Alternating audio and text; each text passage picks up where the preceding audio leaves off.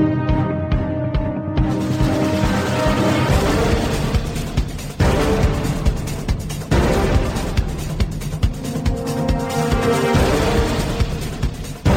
Vypnite televíziu, prestaňte žrať, zastavte sa, začnite uvažovať. Ste otroci konzumu a obete propagandy. Žijete v seba deštruktívnom systéme. Nenásilný antiterorista rozbije vaše ilúzie, zničí vaše seba klamy, odhalí vaše pokrytectvo, nabúra vaše stereotypy. Ale pochopíte, ako funguje systém. Tak toto ďalej nejde. Musíte zmeniť úplne všetko. Začnite sebou, začnite dnes. Zajtra je neskoro. Nenásilný antiterorista. My sme jedno. A preto Subham Astu Sarvajagatam. Aj dnes, 5. mája roku pána 2015, máme počasie, aké máme. Slnečko nás síce nesvieti, ale pevne verím, že keď budeme chcieť, tak sa nám ukáže. A budeme sa dneska baviť o zaujímavej téme a možno kontroverznej, dokonca by som povedal aj konfliktnej a téma sa volá imigrácia alebo emigrácia. Budem mať dneska vzácného hostia, a to docenta doktora Martina Klusa, PhD MBA, ktorého vítam u nás v štúdiu. Ďakujem veľmi pekne za pozvanie a myslím, že sa zaobideme bez tých akademických titulov. Tak, e, zaslúžili ste si, študoval ste a pevne verím, že to vzdelanie vaše prispieje k tomu poznaniu, ktoré sa snažíme šíriť medzi našich poslucháčov.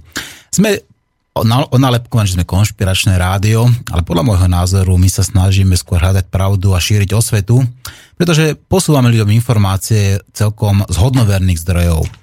Vystupujú u nás svetové kapacity, ako mohol by som spomenúť napríklad pána dok- profesora Mešulana alebo pána docenta Lumíra Hanuša a tak ďalej. Tých ľudí je veľké množstvo, ktorí u nás vystupujú a snažíme sa skladka hľadať tú pravdu, pretože máme pocit, a ten pocit je oprávnený, že tá pravda v tých mass médiách je často manipulovaná alebo deformovaná.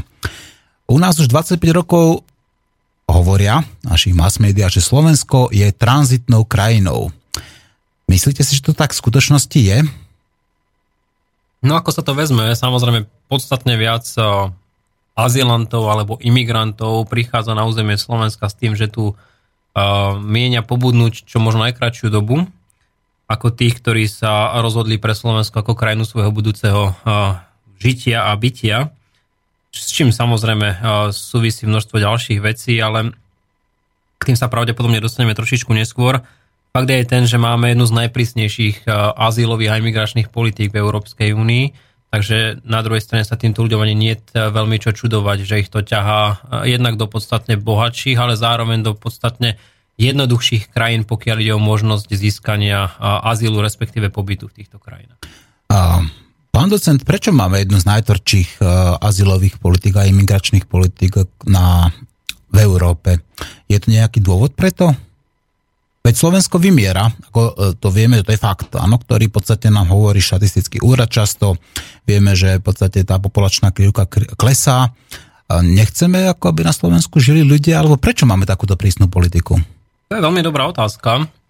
Ja sledujem tú štatistiku už dlhšie a faktom je to, že nebyť e, imigrantov prichádzajúcich na Slovensko, tak Slovensko by e, dlhodobo počtom obyvateľov už klesalo tak ako ste naznačili, rodí sa nám menej detí, ako reálne ľudí umiera a len vďaka teda imigrantom máme posledné roky, s výnimkou možno nejakého toho drobného baby boomu, ktorý sme zaznamenali v poslednej dekáde, problém s tým, že naozaj viacej ľudí by nám umrelo, ako sa narodilo.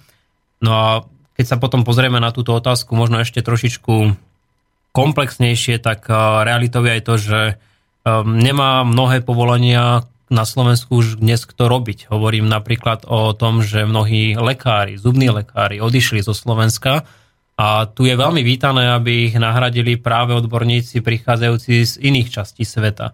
Nehovoriac už o oblasti, v ktorej sa pohybuje ja, čiže napríklad eh, veda, výskum alebo všeobecne vzdelávanie, kde sme krajina, ktorá je úplne na chvoste Európskej únie, pokiaľ ide o napríklad zahraničných doktorantov na našich vysokých školách alebo vedecko-výskumných pracovníkov, čo je samozrejme potom na škodu toho, že naša veda a výskum sú v takom žalostnom stave, v akom sú. Nuž, e, ja som plánoval, že sa budeme spočiatku baviť o imigrácii a začali sme. ale možno je na mieste otázka, prečo odchádzajú práve tie mozgy od nás do zahraničia. Veď sám ste teraz naznačil, že lekári, zubári, povedzme pracovníci vedy a výskumu odchádzajú. Samozrejme často aj vysokoškolskí vzdelení ľudia, a to samozrejme nehovorím o takých tých mladých ľuďoch, veď eh, v podstate každý z nás má nejakého známeho, ktorý je niekde v Anglicku, v Írsku a niekde v zahraničí. Prečo takáto obrovská emigračná vlna postihla Slovensko? Žije sa tu zle? Tak my to máme Slováci tak trošku genetické výbave. Uh, naši prastarí rodičia, praprastarí rodičia a mnohí možno ešte z tých predchádzajúcich generácií hľadali možnosti lepšieho života inde ako na území Slovenska. Však zoberme si zahraničných Slovákov, či už napríklad vo Vojvodine, v Rumunsku, dokonca na Ukrajine, to boli ľudia, ktorí odišli zo Slovenska za lepším životom, nehovoriac už o tých migračných vlnách, ktoré odchádzali do Francúzska alebo do Ameriky, či už Kanady alebo Spojených štátov amerických, neskôr do Južnej Ameriky. Čiže máme to tak trošku v krvi, že sme rozcestovaným národom. Ja na tom zase nevidím nič zlé, pokiaľ by sa potom títo ľudia aj naspäť na Slovensko vracali. Realita je ale bohužiaľ taká, že mnohí z nich e, si tam nájdu nový domov a teda na Slovensko sa už e, nie len, že neplánujú vrátiť, ale zanevrú na nejakú na domovinu a ich deti sú už vychovávané ako deti potomkov, ale už napríklad ako Američania, mhm. Francúzi, Argentínci, prípadne akákoľvek iná národnosť, ktorá nás napadne. Takže toto je to, na čom naša Slovenská republika stráca. A nie sa čo čudovať, že stráca, pretože títo ľudia samozrejme hľadajú lepší a kvalitnejší život nemožno byť e, príliš pesimistický, ale zase nebuď ma nepríliš optimistický. Naozaj Slovensko nie je najlepšou krajinou pre žitie. Mm-hmm. Ja som si vyskúšal život v rôznych iných krajinách, napríklad e, v častokrát ospevovanom Norsku alebo v Spojených štátoch amerických. Navštívil som aj mnohé európske krajiny, kde som viac alebo e, menej pobudol. A v mnohých oblastiach naozaj ten život v týchto krajinách je výrazne jednoduchší ako u nás. Tým ale nechcem paušalizovať, uh, žiť ako emigrant uh-huh. naozaj nie je jednoduché, najmä zo začiatku. A teda mnohí to nakoniec ani uh-huh. nezvládli a vrátili sa domov. A nie je teda kontraproduktívne, že máme takto nastavené tvrdé imigračné pravidlá, napriek tomu, že máme takýto odliv mozgov, veď môžeme to nazvať teda odlivom mozgov, že nám odchádzajú teda vysokoškolskí vzdelení ľudia, mladí ľudia, v podstate ďalšia generácia. A napriek tomu máme najtvrdší, jedný z najtvrdších imigračných, povedzme, zákonov v Európskej únii. Nie je to kontraproduktívne, nie je to práve naopak, že by sme mali my tých ľudí, ja nehovorím, že teda lákať sem povedzme ľudí z, z nejakých moslimských krajín alebo z Afriky, ale povedzme prečo napríklad ľudia z Ukrajiny, z Ruska napríklad, alebo z tých, z tých slovanských krajín, prečo nemajú napríklad akože pravidlá také, aby mohli u nás sa povedzme etablovať, založiť si rodiny a žiť, aby sme zvrátili tento negatívny trend? Ja si pamätám, keď tá diskusia prebiehala v parlamente o tom, že či teraz sprísňovať imigračné pravidlá, alebo naopak ich uh, uvoľňovať. A vtedy jedna z tých základných myšlienok, ktorá odznievala, bola tá, že je to spôsob aj motivácie toho, aby sme mali viacej detí, aby sme podporovali uh, Slovákov žijúcich na Slovensku a sprísňujeme pravidlá preto, lebo dnes nie sme schopní integrovať ani tých, ktorí tu už máme. Mm-hmm. Hovorilo sa vtedy o rómskej menšine, respektíve hovorilo sa e, o imigrantoch, ktorí už na Slovensku sú. Nemám ja rád takéto paušalizovanie, mm-hmm. priznám sa. Doposiaľ Slovenská republika nenašla vhodný spôsob, ako uh, príjmeť uh, ľudí žijúcich v zahraničí, aby mali skutočný dôvod sa vrátiť. Snáď možno s výnimkou uh, tej konjunkturálnej epochy rokov 2007-2009, kedy sme zaznamenali istý návrat zo zahraničia, respektíve uh, zase opačne v čase krízy, kedy kríza prišla napríklad do krajín ako Írsko, sa tiež mnohí vrácali na Slovensko. Ale povedzme si úprimne, to nebolo zásluhou Slovenskej republiky. Mm-hmm. Uh, čiže nepochopil som celkom ani ja túto diskusiu. Musím sa priznať, že keď si porovnám imigračné politiky krajín, ako sú napríklad uh, Veľká Británia, alebo škandinávskych krajín, ako napríklad Švédsko, Dánsko, uh, Francúzsko, Eh, tak sme na tom výrazne horšie a skutočne tieto naše prísne pravidlá obmedzujú imigráciu, ktorá by bola vítaná. Mám na mysli odbornú pracovnú sílu, ktorá skutočne chýba na Slovensku a ktorá by bola veľmi vhodným doplnkom nášho pracovného trhu. Nehovoríme o nekvalifikovanej pracovnej síle. to, že sa napriek teda tomuto faktu tá legislatíva sprísňovala a sprísňuje, to dávam návrh tomu, že je tu skutočná obava a v istom slova zmysle až akási latentná xenofóbia alebo rasizmus tých, ktorí o tom rozhodujú. No, ja nepochybujem o tom latentnom rasizme, ale za 25 rokov to vyzerá, že keďže máme odliv mozgov a klesá nám populácia ako populačná krivka, plus uh, chýbajú nám konkrétne profesie, tak práve ako ste spomínal, Neznamená to, že naše politické garnitúry, ktoré tu boli, doteraz nemali jasnú imigračno-emigračnú politiku? Alebo takú migračnú politiku, takú, ktorá by bola v prospech Slovenska?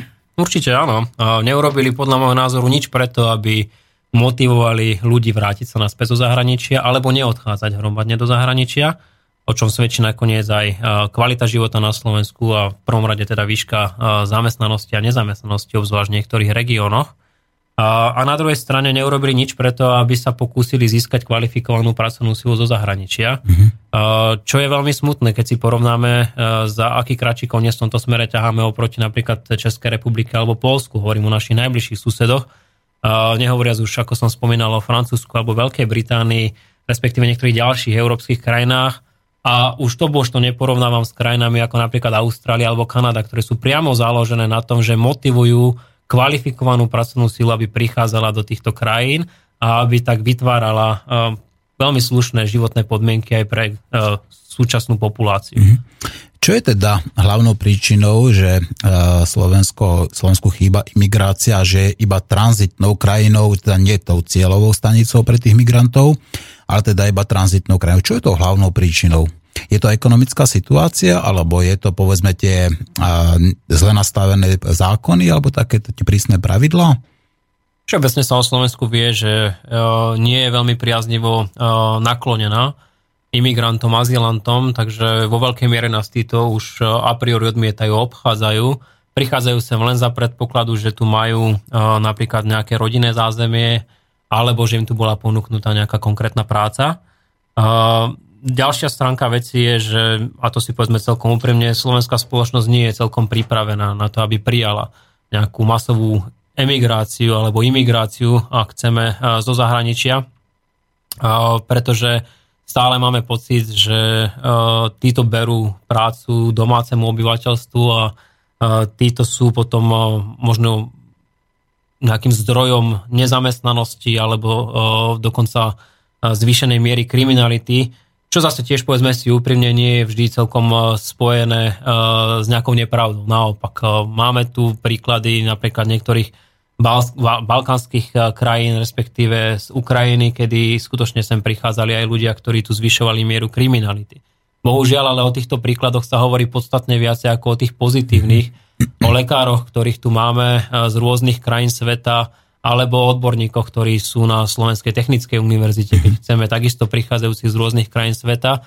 A je to tak trošku možno aj na vrúb e, médií, je to tak trošku možno aj na vrúb občanov, že sa o to podstatne menej zaujímajú, ako by bolo vhodné. Mm-hmm. No a teda uh, to je tá hlavná príčina, vravíte, teda je, že to je taký ten latentný rasizmus, xenofóbia plus tá ekonomická situácia. To je samozrejme ďalšia dôležitá vec, ekonomická situácia ak eh, si predstavíte, že vy ste eh, perspektívny emigrant z Ukrajiny, povedzme, mm-hmm. nám pomerne blízkej krajiny aj jazykov, aj kultúrne, a máte možnosť si vybrať Polsko, Česko alebo Slovensko, tak Polsko má ďaleko jednoduchšie nastavenú mm-hmm. legislatívu na to, aby tam ten Ukrajinec prišiel, obzvlášť ak sa hlási k polskej menšine. Česká republika je ekonomicky najvyspelejšia krajina a je to akási brána na mhm. západ pre mnohých z týchto ľudí.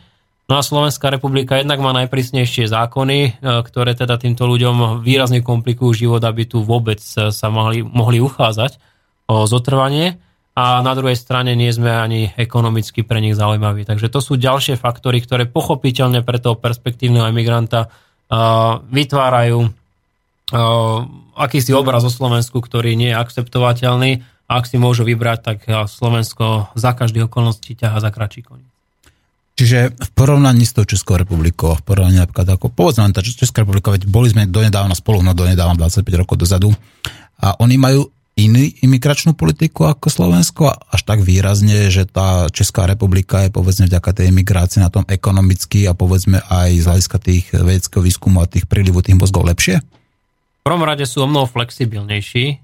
To znamená, pokiaľ je záujem kvalifikovanej pracovnej sily prísť do Českej republiky, tak e, sa k tejto kvalifikovanej pracovnej sile správajú e, ďaleko flexibilnejšie a ďaleko ústretovejšie ako slovenské úrady. E, sám som mal túto skúsenosť s kolegami z Číny, ktorí mali záujem prísť na istý časť do, na Slovensko a nakoniec skončili v Českej republike. Podobne to bolo aj v prípade niektorých ľudí z Ázie, napríklad z Indie, z Pakistanu alebo z juhovýchodnej Ázie, kde takisto sú tu určité predsudky voči týmto ľuďom, ktorí sem podľa mnohých prichádzajú len s cieľom zotrvať tu istý čas a potom sa posunúť ďalej na západ.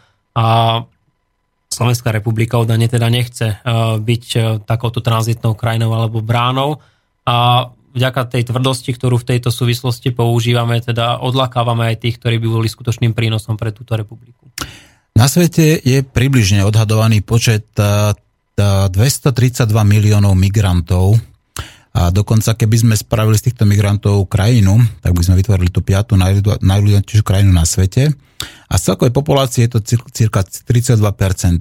Prečo Slovensko si nedokáže povedzme vybrať tých kvalitných a dobrých ľudí, ktorí by dokázali povedzme obohatiť teda nielen našu vedu, výskum, kultúru, ale povedzme ako aj tú populáciu ako takú. Veď predsa ja si myslím, že by nemalo byť zámerom alebo cieľom tej našej politické garnitúry, nejaká depopulizácia, veď, veď keď nám bude klesať samozrejme počet ľudí na Slovensku, tak bude nám klesať samozrejme počet daňových poplatníkov, nazvime to samozrejme taký ten, ten potenciál ľudský a tak ďalej.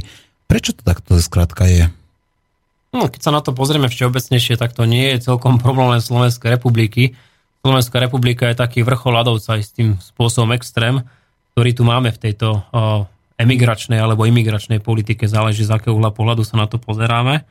Ale je to problém celej Európy. Dnes Európa veľmi ťažko motivuje tú skutočne najkvalifikovanejšiu pracovnú silu, aby prichádzala na jej územie, pretože máme pomerne kostrbaté zákony, v rôznych krajinách rôzne. Európa je všeobecne známa tým, že je xenofóbna, že je rasistická a, a keď si teda skutočne kvalifikovaný e, pracovník napríklad z Indie, alebo z Číny, alebo z niektorých iných krajín, z Ruska, keď chceme, môže vybrať, tak vždy volí e, primárne skôr e, Austráliu, Nový Zéland, ale samozrejme v prvom rade Spojené štáty americké alebo Kanadu. To sú krajiny, ktoré sú o mnoho otvorenejšie k imigrantom. Sú to krajiny, ktoré priamo vyhľadávajú kvalifikovanú pracovnú silu cez rôzne programy, aby e, títo ľudia si v prvom rade volili práve túto krajinu. Napríklad Kanada dnes e, otvorila e, svoj imigračný zákon a očakáva sa, že sa zvýši počet imigrantov, mhm. kvalifikovaných imigrantov do tejto krajiny, pretože tie prepočty, ktoré si v Kanade dali spraviť, že títo prinášajú obrovské ekonomické benefity, hovoria celkom jasnou rečou. Uh, druhá stránka veci je, a to treba tiež povedať celkom otvorene, že Európa eh, aj vzhľadom na to, ako je geograficky položená, eh, čeli obrovskému množstvu ilegálnych pristahovalcov a to sú zväčša nekvalifikovaní pristahovalci. No a práve kvôli tomu, že sa nevie vysporiadať s týmto problémom a práve kvôli tomu, že aj vďaka tomuto problému je spoločnosť nastavená xenofóbne a rasisticky, vrátane tej našej slovenskej, neuvraz už o našom vnútornom probléme, ktorou je rómska menšina, tak eh, pochopiteľne, že eh, sme aj podstatne menej flexibilní pri eh, snahe prilákať sem k nám kvalifikovanú a legálnu pracovnú silu zo zahraničia. Viackrát ste spomenul rasizmus a xenofóbiu.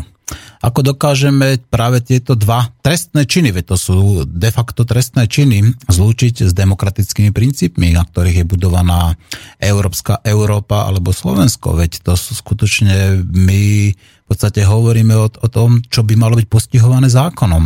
Na druhej strane Slovensko patrí, e, myslím, že v prvej trojke, čo sa týka počtu zákonov, ako, že patríme k tým e, krajinám, kde ich zákonov je úplne najviac. Ako to je možné teda, že napriek tomu, že máme toľko zákonov, máme zlé zákony a ako tomu, že máme toľko zákonov, dokážeme postihovať povedzme tieto dva trestné činy, ktoré ste spomenuli, to znamená rasizmus a xenofóbiu. Tak ja by som nerad paušalizoval, mm-hmm. že teda všetci Európania, všetci Slováci sú rasistickí alebo xenofóbni. Myslím, že o vás alebo o mne to určite neplatí. Ale keď sa pozrieme na prieskumy uh, verejnej mienky, napríklad na tému, že či by chceli mať za suseda, suseda mm. uh, už začneme len Rómom, čiže ano. naše autentické obyvateľstvo, žijúce tu na území Slovenska niekoľko storočí, tak väčšina sa vyjadri, že nie. Nehovoriac už o tom, že by ste sa opýtali, že či by ste chceli mať za suseda uh, človeka prichádzajúceho z Afganistanu alebo, alebo z Iraku alebo z Líbie, tak tam predpokladám, že takisto by bola prevažná väčšina odpovedí negatívna a je to aj preto, lebo o týchto ľuďoch veľmi málo čo vieme. Je to aj preto, lebo ak o nich niečo vieme, tak sú to zvyčajne len veľmi negatívne informácie uh, súvisiace či už uh, s vysokou mierou kriminality, s ich nekvalifikovanosťou, s ich uh, odlišnými kultúrnymi um, formami správania, sa nazveme to takto. Uh, sú to príklady, ktoré vidíme uh, napríklad na predmestiach Paríža alebo, alebo v Berlíne, v Níchove, kde majú skutočne aj vážne problémy s tým, ako tieto minority sa neintegrovali do spoločnosti. A podstatne menej sa zaoberáme tým, že napríklad existuje veľmi seriózna štúdia o tom, ako napríklad holandskí, holandskí Turci vo väčšej miere prinášajú prospech pre Holandsko, ako z neho benefitujú. Čiže mm. toto sú veci, o ktorých sa my málo dozvedáme a vôbec častokrát nemáme záujem sa o týchto veciach dozvedieť. Ale samozrejme súvisí to aj s tým, že e, mnohí e, občania Slovenska majú skúsenosť zo zahraničia a sami dobre vedia, aké ťažké pre nich bolo byť emigrantmi, hoci ale na krátky čas.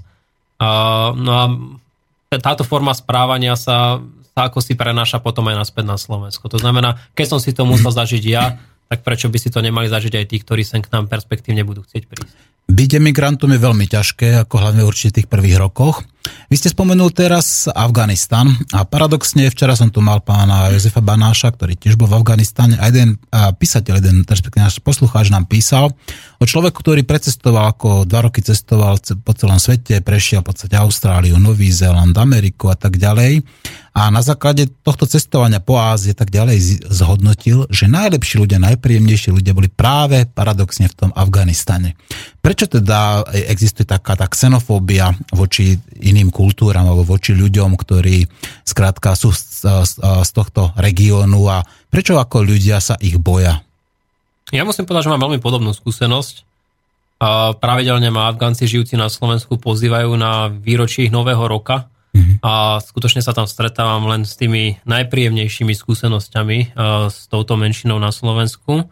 Na druhej strane prevažná časť obyvateľstva nemá túto skúsenosť. Prevažná časť obyvateľstva vníma Afganistan ako krajinu, ktorej v podstate ešte stále zúri vojna.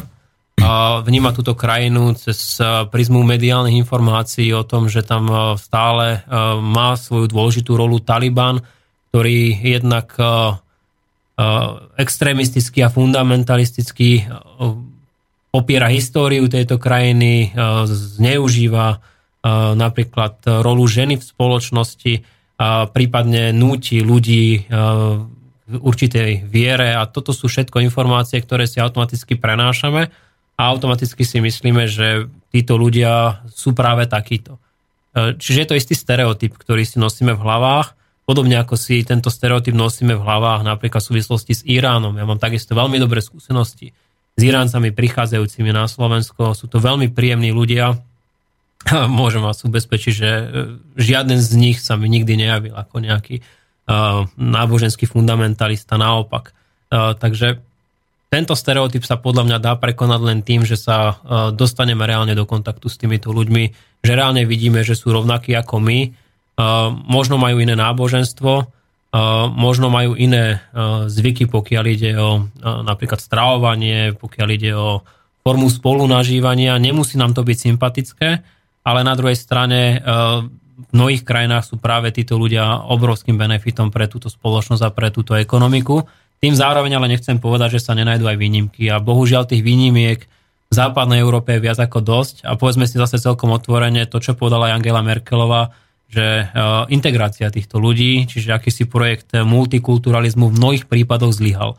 A zlyhal aj preto, lebo e, tie stereotypy, o ktorých sme tu doposiaľ hovorili, sa jednoducho z hlav ľudí nedostali a možno aj nemali, nemali čas dostať sa z mhm. týchto hlav, pretože e, množstvo tých imigrantov, ale aj nie celkom fungujúce hospodárstvo v istých okamihoch z nich spôsobilo pre túto spoločnosť problém.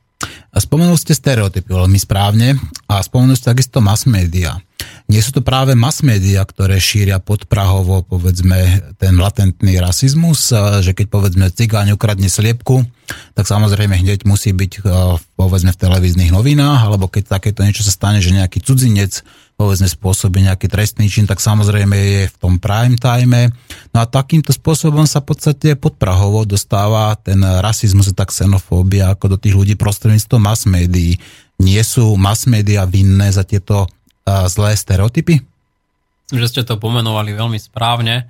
Ja by som zase nechcel paušalizovať, že teda všetky mass médiá sú na tejto vlnovej dĺžke, ale tie, ktoré hľadajú možno istý bulvar, určitú senzáciu, tak pochopiteľne, že sa snažia tam vniesť aj tento moment a, vytvárať možno takúto formu stereotypnosti.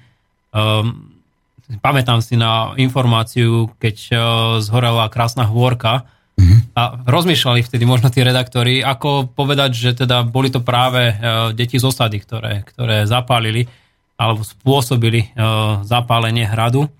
A nakoniec to vyriešili takým šalamúnským spôsobom, že horí nám krásna hôrka a ľudia z osady majú strach, že sa im niekto príde pomstiť. Čiže tým bolo úplne jasne naznačené, kto je za to zodpovedný. A toto sú práve tie informácie, ktoré vôbec neprospievajú k tomu, aby sa akákoľvek menšina, či už na Slovensku alebo v Európe, mohla aktivnejšie integrovať. Potom tu ale máme aj prípady, kedy sa možno až tak trošku násilne pokúšame poukázať na to, že menšiny sú tie, ktoré prinášajú benefity. Čiže to je zase tá druhá stránka veci. A ja osobne som nie veľkým nadšencom napríklad e, tzv. E, pozitívno-diskriminačných opatrení, o ktorých by sme sa tiež mohli rozprávať a ktoré spôsobujú potom tiež istú formu nenávisti väčšiny voči menšine. A aj toto je jeden z problémov, ktorému čelili či už Spojené štáty v minulosti a do istej miery aj v súčasnosti, však nakoniec vidíme, čo sa tam momentálne deje v súvislosti s rasovými nepokojmi ale ktorým permanentne čelíme v istej, v istej miere napríklad aj na Slovensku, keď sa poukazuje na to, a podľa mňa veľmi správne, že napríklad prístup ku vzdelaniu, tu majú rozdielne deti rozdielny. A nemyslím len pozitívnom, ale aj v negatívnom slova zmysle, čo v praxi znamená, že niektoré deti si platia určitú cenu za uh, stravu, iné uh, dostávajú túto stravu buď zadarmo, alebo ju majú za výrazne nižšiu cenu. Čiže je tu istá forma diskriminácie, či už väčšiny voči menšine, ale aj menšiny voči väčšine. A toto sú všetko veci, ktoré potom prinášajú bohužiaľ veľký problém pri snahe integrovanie, integrovanie teda menšiny do väčšiny, väčšinovej spoločnosti. A teraz nehovorím o tom, že by to mala byť integrácia totálna, ale mala by to byť integrácia minimálne v zmysle určitých štandardov, ktoré táto spoločnosť považuje za normálne. A povedzme si úprimne, mnohé menšina na Slovensku takúto normálnosť neprejavujú ani náhodou. Spýtam sa vás, je taký ten latentný rasizmus súčasťou tých našich sociálnych noriem?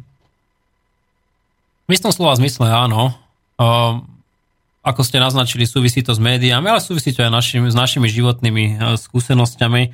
Ja si pamätám už od základnej školy, že vždy sme mali nejakého uh, romského spolužiaka napríklad, ktorý ešte nie je nejakého imigranta, ale viem si predstaviť, že už dnes aj tomuto napríklad čelíme je bežné, že e, v triedach, kde máme naše deti, sú už napríklad vietnamské deti alebo akékoľvek iné, prichádzajúce zo zahraničia. A keď sa vrátim k tej mojej vlastnej skúsenosti, tak e, vždy sme videli, že práve to rómske dieťa bolo istým spôsobom problémové, čes výnimkám. A to sa istým spôsobom už u toho dieťaťa zakotvilo v tej pamäti, že Róm znamená problém. Uh-huh nakoniec eh, bohužiaľ aj takýmto spôsobom sa potom v tej spoločnosti ten možno latentný rasizmus alebo latentná xenofóbia alebo stereotypy, o ktorých sme hovorili, prejavujú a, a niekedy majú až zubné následky. Spomenul ste Vietnamcov a máme tu teda už celkom e, rozšírenú teda vietnamskú komunitu a čínsku komunitu. Nie sú práve oni takým tým pozitívnym príkladom takej tej integrácie, povedzme, minority do tej majoritnej spoločnosti? A prečo napríklad títo e, ľudia nie sú nejakým takouto súčasťou, ako povedzme, takej tej pozitívnej masmediálnej e, informovanosti? Myslím, že je to veľmi dobrý príklad, možno podstatne menej u nás, ako napríklad v Českej republike, tam vietnamská menšina je ešte ďaleko výraznejšia a celkom seriózne sa o nej začína hovoriť ako veľmi dôležité z hľadiska politického.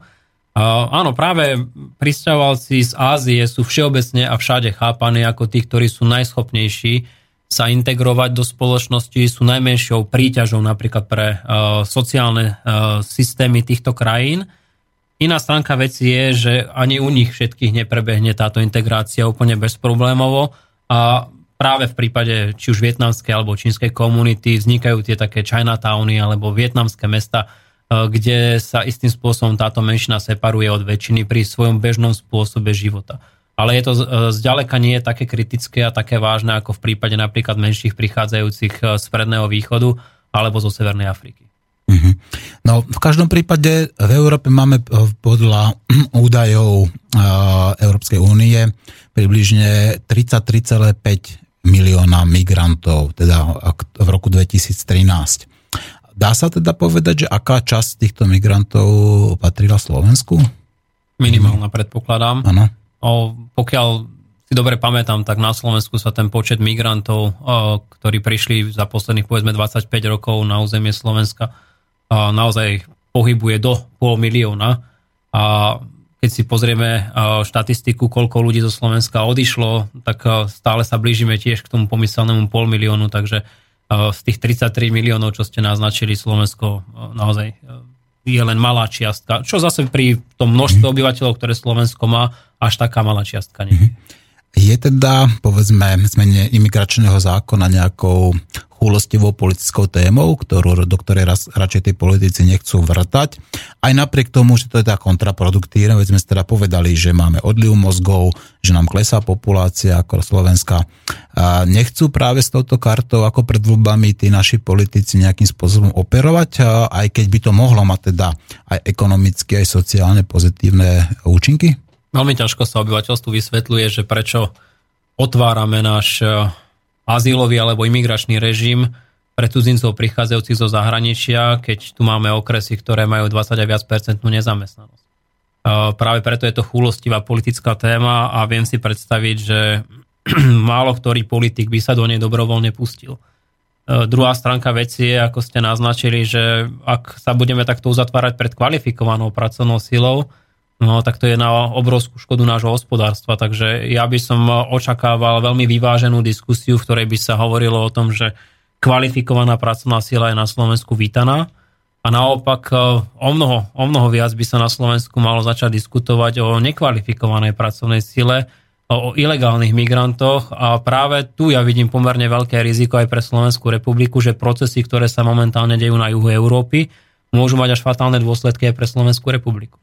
Eh, ktoré hovoríte? Hovoríte raz o Grécku alebo hovoríte o akých, povedzme, procesoch? Hovorím o tom, že sa napríklad na juh Talianska, ale aj do Grécka alebo na Maltu eh, denne dnes preplaví viac ako niekoľko tisíc mm-hmm. migrantov, prevažne z veľmi chudobných afrických krajín a prevažne s nulovou kvalifikáciou, ktorí podľa rozhodnutia Európskeho parlamentu môžu byť distribuovaní čoskoro aj na Slovensko. A toto vidím ako pomerne veľký problém a existuje tu x rôznych riešení ako na to, ale bohužiaľ na Slovensku sa táto diskusia takmer vôbec neotvára.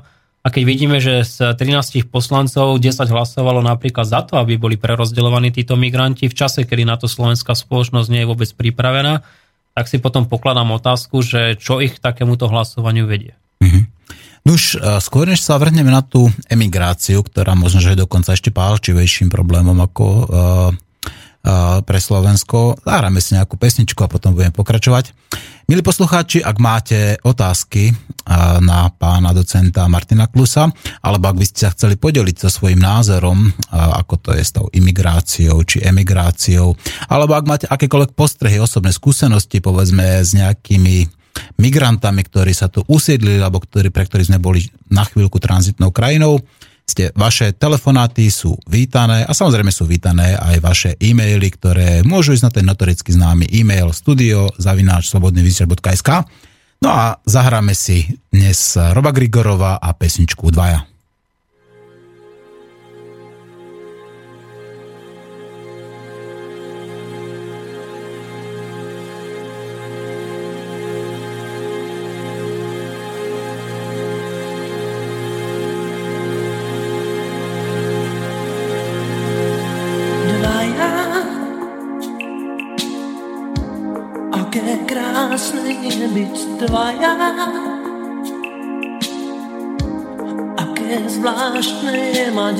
Rád, jediný krát nájsť a mať rád dvaja. Spája nás, čo iný taja. Máš dnes krídla miesto šiat z najkrajších chvíľ, z slov, priesvitných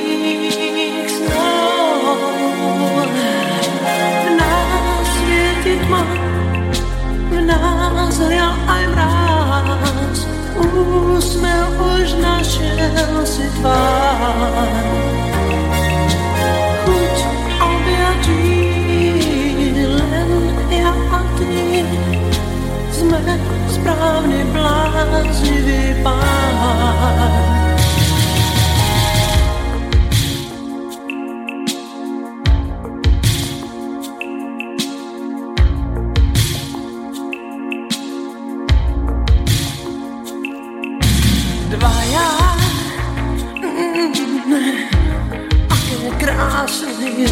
Byť dvaja. Aké zvláštne je mať rád, jediný krát nájsť a mať rád dvaja. Spája nás, čo iný taja. Máš dnes krídla miesto šiat z najkrajších plavučkých slov, priesvitných snov.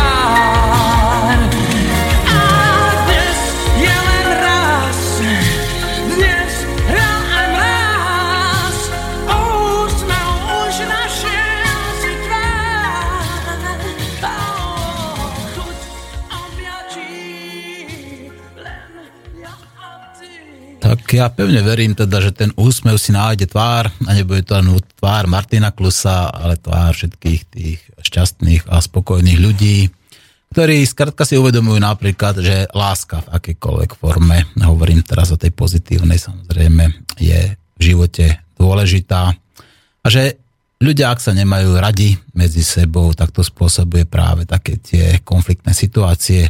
Či je to napríklad ten rasizmus, xenofóbia, alebo v podstate len neochota prijať ako eh, povedzme nových ľudí do našej spoločnosti, ktorí sú potrební, pretože ak sa Slováci nemnožia, tak to vymieranie, v podstate postupné vymieranie bude viesť k tej zániku našeho národa. Čo bola obrovská škoda, pretože ak by som spomenul pána doktora Páleša, tak ten hovorí, že práve Slovania majú ešte obrovský potenciál, napríklad vďaka tomu, že majú krásne a nádherné ženy. Myslíte si, že Slovensko dokáže obrátiť tento negatívny trend a ako a kedy? No, obávam sa, že pokiaľ ide o demografickú krivku, tak... Um, Skúste trošku bližšie, prosím vás. Obávam sa, že pokiaľ ide o demografickú krivku, tak už ťaháme za kratší koniec. Tam už je v podstate nezvratiteľný ten uh, stav vymierania, pretože ak platí, že spoločnosť sa reprodukuje pri 2,1 dieťati na matku, tak uh, pri letnom pohľade na to, koľko detí majú dnešní Slováci, tak um, toto bohužiaľ nenaplňame ani náhodou. Možno s nás výnimkou niektorých menšín žijúcich na Slovensku, aj to len v niektorých konkrétnych oblastiach. Takže tam som už veľmi skeptický, že naozaj bez tej miery imigrácie na Slovensko sa nám počet obyvateľstva bude len nevyhnutne zmenšovať, čo by bola, ako ste naznačili, veľká škoda aj z hľadiska ekonomického, aj z hľadiska kultúrneho alebo spoločenského. Ale tak to, čo sme hovorili na začiatku, je kľúčové si položiť aj otázku, že ako by potom tá emigrácia na Slovensko mala vyzerať. A tu je veľmi dôležité si postaviť tie kritéria tak, aby bola motivujúca, aby, aby naozaj táto spoločnosť z toho mala prospech a nie naopak tak ako to vidíme v súčasnosti vo Francúzsku alebo v niektorých iných krajinách. No, prišiel čas, aby sme teda sa prehúpli na tú druhú stranu a začali sa baviť o tej emigrácii zo Slovenska. No, ja nepochybujem, že jedno z tých hlavných príčin je práve tá ekonomická situácia. To znamená vysoká nezamestnanosť, povedzme nízke platy a povedzme čoraz eh, väčší počet ľudí prepadajúcich cez tú sociálnu sieť, ktorá núti práve tých ľudí, ktorí niečo vedia a majú odvahu, ovládajú jazyky, alebo naopak sú tam dobre vzdelaní a povedzme kvalitní odchádzať do zahraničia.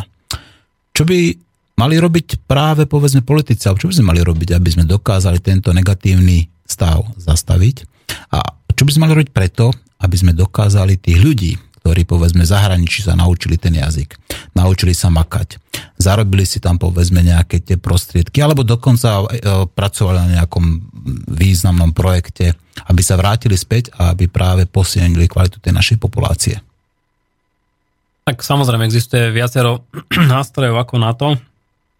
Ja som presvedčený o tom, že jeden z tých základných nástrojov je zlepšovať podnikateľské prostredie natoľko, aby tí ľudia mali motiváciu sem prísť, aby sa tu neustále znižovala nezamestnanosť, aby sa nemuseli obávať toho, že keď sa povedzme z toho Anglická alebo, alebo Nemecka vrátia, takže tu budú trieť biedu. To je potom pochopiteľné, že ju budú radšej trieť v týchto krajinách, kde aj ten sociálny systém je ďaleko štedrejší a ten prístup k zamestnaniu je ďaleko lepší. O to zvlášť, keď si tam už istým spôsobom zvykli. Ďalším spôsobom je, aby táto republika ukazovala, že e, títo ľudia nie sú občanmi druhej kategórie, že o nich máme záujem a že nám nie je laostajné to, že nám e, matky odchádzajú na dva týždne v mesiaci sa starať o rakúskych a nemeckých švajčiarských dôchodcov. Aj starké teda, že? A dokonca áno, samozrejme. Čo má fatálne dôsledky na to, akým spôsobom u nás dnes vyzerá rodina. Obzvlášť vo východných okresoch Slovenska. No a keď už hovoríme o takých maličkostiach, tak pre mňa je nepochopiteľné to, že občania žijúci v zahraničí dnes s výnimkou volieb do Národnej rady napríklad nemajú možnosť sa vyjadriť e, k tomu, kto a za aké okolnosti bude spravovať aj ich krajinu. Stále sú občanmi tejto krajiny. Mnohí z nich tu majú stále trvalý pobyt a napriek tomu my nestojíme o ich hlasy. Čiže aj takouto, nazvime to drobnosťou, ale pre mňa ako politológa veľmi dôležitou vecou by sme mali dávať najavo, že sú súčasťou tohto spoločenstva a my máme záujem, aby sa sem vrátili. To, že žiadna politická strana e, dnes nenašla dostatok odvahy na to, aby napríklad zaviedla elektronické hlasovanie pre občanov žijúcich v zahraničí, svedčí o tom, že e, tí, ktorí to mali v rukách, sa skôr týchto voličov boja. A ak hovoríme napríklad o súčasnej vláde, tak tá mala za 4 roky niekoľko možností, ako toto zmeniť, keď už nie elektronickým hlasovaním, tak aj niektorými inými formami, ktoré sú úplne bežné v ostatných krajinách sveta, ako je napríklad hlasovanie na ambasádach alebo zefektívnenie procesu hlasovania poštou. Neurobila tak a myslím si, že aj preto, lebo tých 8 tisíc hlasov, čo prišlo v predchádzajúcich voľbách, určite neboli primárne pre túto politickú stranu. A súvisí to aj s tým, že ľudia žijúci v zahraničí vidia, že uh, boj proti korupcii napríklad, alebo zvyšovanie a skvalitňovanie životnej úrovne nevedie cez program, ktoré tieto politické strany, alebo konkrétne táto politická strana predstavili. Keďže my sme internetové rádio, máme obrovské množstvo poslucháčov, ktorí sú práve v zahraničí, či už napríklad v Anglicku, v Írsku napríklad, alebo aj po celom svete v Amerike. A tí sa veľmi stiažovali na to, že napríklad v prezidentských voľbách vôbec nemohli voliť nejakým spôsobom. To je neakceptovateľné. To je, to je skrátka diskriminácia občanov Slovenska vlastným štátom. Ľudne to takto môžeme nazvať, pretože im neumožňuje podielať sa na spolurozhodovať, ako povedzme na voľbách. Alebo ešte jedna absurdnejšia situácia, ak dovolíte. Ano. Predstavte si, že pracujete pre Európsky parlament v Bruseli, občan Slovenskej republiky, ktorý je tam akoby na vyslaní, že nás tam istým spôsobom reprezentuje. A práve tento, ktorý vie najviac o tom, ako funguje Európsky parlament, nemohol hlasovať vo voľbách do Európskeho parlamentu za slovenských poslancov. Uh-huh. To je absurdná situácia, ktorá je ničím nezdôvodniteľná. Uh-huh. A ak dnes pán minister vnútra hovorí o tom, že Slováci sú konzervatívni a elektronické hlasovanie by odmietli, tak odporúčam, nech sa ide pozrieť do týchto komunít žijúcich v zahraničí a nech tam predostrie túto tézu. Som veľmi zvedavý, za akým dlhým nosom odtiaľ odíde. Mhm. Znamená to teda, keby som to úplne zase zjednodušil, ako použil takúto okamovú britvu, že za tých 25 rokov sme tu stále nemali nejakú pozitívne pracujúcu pre slovenskú politickú garnitúru, keď to ide, povedzme, vo veľa oblastiach, povedzme ekonomika, demografia, povedzme, hej, ako uh, zvyšovanie takého toho sociálneho napätia a prepadávanie ľudí cez sociálne siete. Znamená to, že každá z týchto politických gar- garnitúr, ktorá tu bola, pracovala zle pre Slovensko? No opäť by som nerad paušalizoval. Boli aj svetlejšie momenty. V istých okamihoch sa o tejto veci začalo ďaleko intenzívnejšie diskutovať Napríklad tá krátka vláda Ivety Radičovej dokonca zriadila výbor, ktorý mal umožniť hlasovanie e, zo zahraničia alebo minimálne zefektívniť. Hovorilo sa o elektronizácii volieb. E, no ale vzhľadom na to, že tak neslavne skončila pomerne rýchlo, tak e, sa to už nestihlo zrealizovať. Ostatné vlády, a mám teraz predovšetkým na mysli vlády v rokoch 2006, 2010, 2012 až po súčasnosť, respektíve v časoch 94-98 nad týmto ani neuvažovali. E, ešte z časti bolo vidieť určitú snahu e, počas vlády Mikuláša Zurindu, ale nikdy sa neodhodlali až k tomu, že by nejakým spôsobom e, toto občanom žijúcim v zahraničí umožnili s výnimkou voľby poštov, ktorú zaviedla druhá Zurindová vláda, pokiaľ si dobre pamätám, v roku 2005. V Rusku majú napríklad politiku takú, že tam dávajú zdarma pôdu ľuďom, povedzme nejakým rodinám, ktoré tu majú záujem. A dokonca aj v tej rozbombardovanej Líbii ešte za vlády Kadáfi podporovali takým spôsobom rodiny, že keď sa zobrali povedzme dva, tak dostali automaticky od štátu byt zdarma. Hoci to bola diktátorská krajina, ako nedemokratická a tak ďalej. Je možné niečo takéto na Slovensku, že by povedzme Slováci dostávali zdarma pôdu, ako s tým, že by sa zaviazali, že budú povedzme 30 rokov hospodarovať. Je možné, aby povedzme mladý pár alebo pár, ktorý sa zoberie a, povedzme chce mať deti, tak ako dostal by takúto podporu štátu, mohlo by toto napríklad pomôcť tomu, aby sa tá, ten trend zvrátil? Tak ak iste by to mohlo pomôcť. Dosť dobre si to ale neviem už v našich podmienkach predstaviť, keďže vieme, komu a z akých okolností dnes patrí pôda na Slovensku. A komu a za aké okolnosti, keď vieme? No, Ale minimálne ja tušíme. Áno, tak povedzte aspoň to tušenie, ako tak, som Myslím, že je celkom zrejme, že je tu niekoľko veľmi silných e, skupín, ktoré pôdu vidia ako obrovský kapitál. A aj spôsoby, akým funguje napríklad Slovenský pozemkový fond. O tom by sa dala urobiť samostatná, samostatná relácia. Mm. Ja sa necítim byť odborníkom na túto problematiku, ale je zrejme, že sú tu určité osoby alebo skupiny osôb, ktoré vlastnia obrovské uh, množstva slovenskej pôdy a nie sú to len Slováci, to treba tiež povedať. Uh, keď sme urobili takúto fatálnu chybu, ktorá nakoniec vedie k tomu, že sme aj napríklad jedna z potravinov najmenej sebestačných krajín Európskej únie, tak potom sa niečo čudovať, že samozrejme k takémuto nástroju už smerovať nemôžeme, podobne ako to je, ako ste naznačili v Rusku. Inou otázkou sú napríklad byty. Tu sa dostávame k tomu, čo aktívne, čomu sa teda aktívne venujem aj ja, teda komunálnej politike. Už dnes máme príklady obcí alebo miest, ktoré sa snažia stavať byty pre mladé rodiny, pretože si uvedomujú, že to je jediný spôsob, ako ich na území mesta udržať.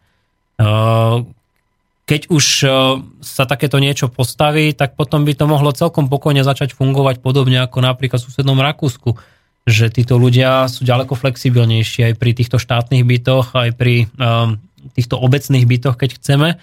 U nás sme išli vyslovene do cesty, alebo teda cestou súkromného vlastnenia bytov, čo je pre mnohé mladé rodiny nedosiahnutelná kvóta.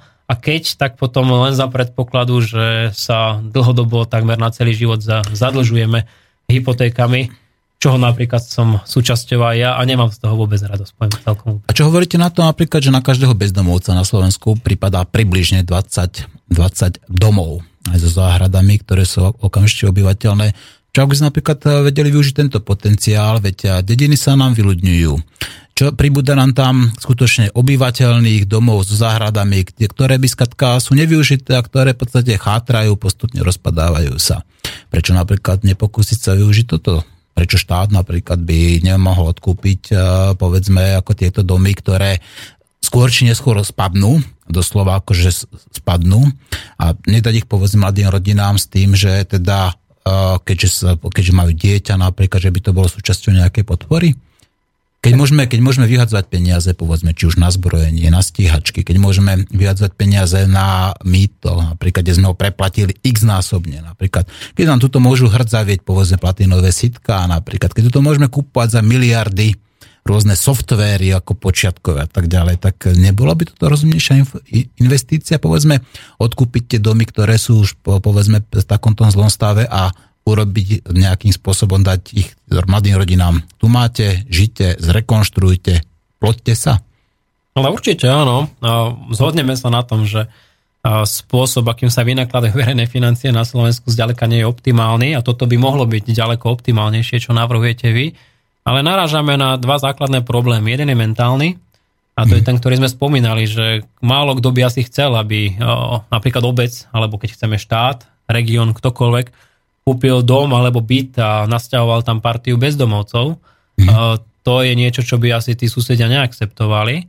A druhý vážny problém je tiež časti mentálny, ale istým spôsobom aj finančný. Mm. A to je, že na Slovensku sme si ešte stále nezvykli na to, že by obec mohla niečo aj nakupovať, mm. alebo aj štát, a nielen predávať. No, my mhm. sme tu 25 rokov učili presne opačnému procesu, že takmer všetko, čo bolo štátne, sa muselo predať. Uh-huh. A neboli sme zvyknutí na to, že by teda aj štát alebo obec sa mohli byť istým spôsobom investormi. Viete, že máme z zahraničia také pozitívne príklady ako tejto integrácie bezdomovcov práve takýmto spôsobom, že im teda zabezpečili bývanie, ako v podstate nehovorím, že nejaké luxusné, ale skladka tí bezdomovci ako by dostali takú tú svoju, to minimum a, a dokázali sa veľmi rýchlo v podstate a do, dobrovoľne a lacnejšie integrovať do tej spoločnosti s tým, že potom samozrejme začali sa starať o to, akože keď už mali vyriešené bývanie, teda aby mali zabezpečenú povedzme aj tú stravu, vodu. A skladka ako keby tá percentuálna úspešnosť návratu týchto ľudí späť do tej spoločnosti ako mimo tej, z tej sociálnej exklúzie bola vyššia nie je práve toto tá dobrá cesta. A nehovorím samozrejme o bezdomovcoch, lebo to je povedzme ako v tomto prípade sekundárny problém, ale primárne by sa to malo samozrejme týkať práve tých mladých rodín alebo takto. Ale skôr, že odpoviete zodpovednú otázku, ktorú nám dá náš poslucháč, ktorý nám práve teraz volá. Dobre. My sme jedno, počujeme sa. Všetci sme jedno, a ty pri telefóne. Ahoj, a ty. Zdrav, zdravím, zdravím vo spolok. Uh, ja len dobrá téma, ako obvykle, samozrejme počúvateľná. Ja len také, takú nejakú hm, prozbu alebo žiadosť zamysliť sa nad tými vrchnými silami, že ja mám, taký, ja mám takú malú minifarmu doma a vlastne istým spôsobom štát v tomto okamihu nie, že, nie, že, že podporuje nejaký ten rozvoj, nejaký fariem, ale ja si myslím, že, že neguje. Neguje, lebo tie parametre sú tak nastavené, že ako keďže ja mám certifikovanú, registrovanú farmu, to znamená, že mám s tým trošku aj byrokraciu, ale z úradných mocí prichádzajú také veci, aby tá farma nebola. To znamená, že ľuďom trošku vadí ten život, také kirikanie a to nejaké, nejaké tie pekné zvuky. Takže ja by som sa skôr zamyslel naozaj nad tým, že keď už, keď už si štát povedal, že nechce byť sebestačný, nechce robiť farmy, nechce žiť, nechce, nechce jesť málo a dobre, tak aspoň niekto by nejakým spôsobom e, tú negáciu tých ľudí, ktorí to vlastne chcú robiť. Toto by bola moja taká, taká úvaha, prozba na, na posunutie. A ty? Ďakujem za reláciu, áno. Ja ďakujem tebe, ako klasicky, ako dobrá pripomienka, dobrá poznámka. A maj sa pekne, ahoj. No, otázka tam síce položená nebola. Čo hovoríte na, ten, na to, že v podstate štát skôr hádžete polená pod nohy uh, ľuďom, miesto toho, aby im pomáhal? Ja sa možno vrátim ešte k tej prvotnej otázke, ktorá odznela, teda, že prečo neistou cestou spomínanou integrácie, či už mladých ľudí, alebo teda možno aj ľudí bez domova. Je, to, je to určite zaujímavý nápad a mnohé obce to už robia, ako som naznačil. A nakoniec aj Banská Bystrica má určitý sociálny program, má určité ambície rozvíjať aj nájomné byty, ale na druhej strane stále tu rezonuje v väčšinovej populácii príklad Luníka 9. No a ten je, pravi, ten je pravidelne spomínaný, ako tak, ten tak, ako tak. každý mesiac, ako aspoň niečo tam je, že? Alebo sa tu pomerne často teda zdôrazňujú práve tie negatívne stránky toho, čo by to prinieslo, napríklad to, že ako k tomu prídu dnešní mladí ľudia, ťažko pracujúci, ktorí musia splácať hypotéky na zvyšok života a takto niekto príde k takémuto bytu akoby, akoby zadarmo. Čiže to sú veci, ktoré odznievajú chtiac, nechtiac a podstatne menej sa tým pádom potom e, spoločnosť zaoberá tým, aké by to malo e, sekundárne pozitívne efekty. E, ale mne sa napríklad páčila myšlienka, nepamätám si, v ktorej obci na Slovensku to bolo, kedy starosta vyhlásil, že práve takéto prázdne domy nakúpi hoci by si mal na to zobrať úver. On to síce primárne urobil preto, aby sa do týchto domov nenasťahovalo eh, menej prispôsobivé obyvateľstvo, ale vnímam to veľmi pozitívne, že tie domy chce prerobiť a že tam chce nasťahovať eh, mladých ľudí, ktorí budú prinášať benefity pre túto obec. Takže sú tu príklady a chce to možno osvieteného eh, starostu alebo primátorov, aby sme sa touto cestou vybrali. K tej otázke, ktorá tu odznela od vášho poslucháča. Ja by som k tej otázke išiel až po pesničke, za chvíľku sa nám blíži druhá hodina no, a teraz niekedy tie biologické akože potreby sú nevyhnutnejšie, dobre, povedzme, dobre. ako, ako čokoľvek iné. Takže a dneska budem hrať a, Grigorova a dúfam, že sa máte Grigorova radi a dáme si dýchanie z úst a potom ešte aj ja viem a budem pokračovať práve v tom, čo ste začal. Dobre? Ďakujem.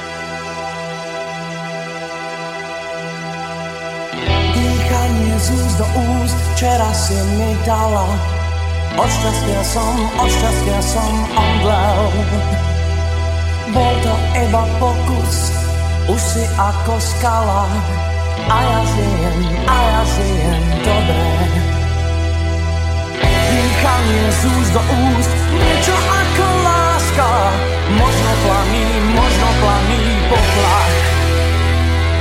No že sa topím na schvál, keď si sama, keď si sama dotkla. A tak tu ležím celkom bez dychu. Lepšie nežiť, ako žiť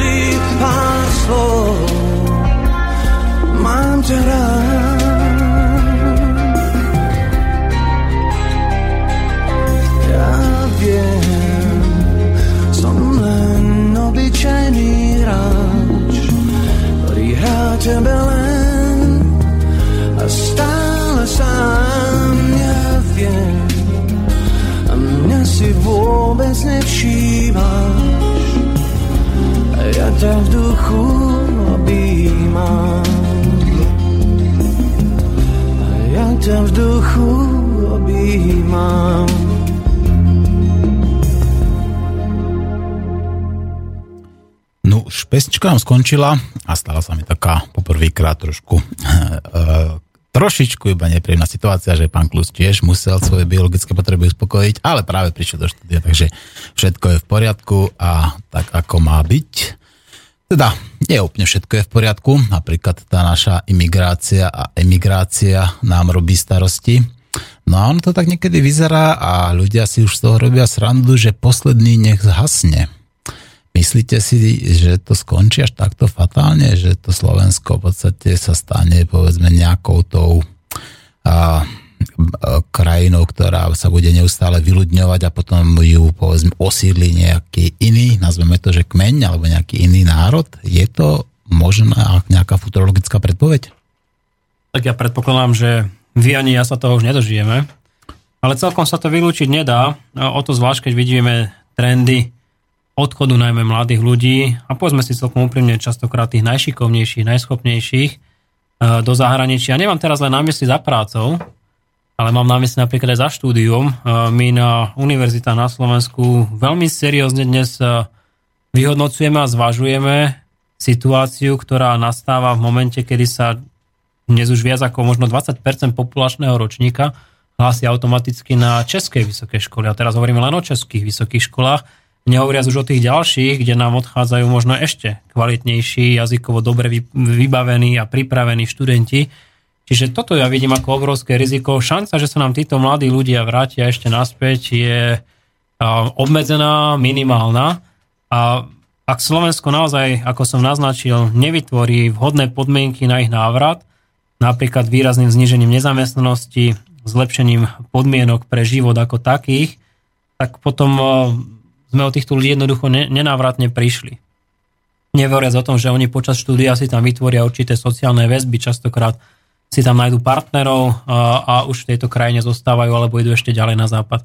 Takže to je tiež niečo, čo musíme brať úvahu a čo môže spôsobiť ten problém, ktorý ste naznačili, že tu máme niečo, čomu sa v angličtine hovorí brain drain, únik mozgov a títo ľudia nám tu nesmierne chýbajú.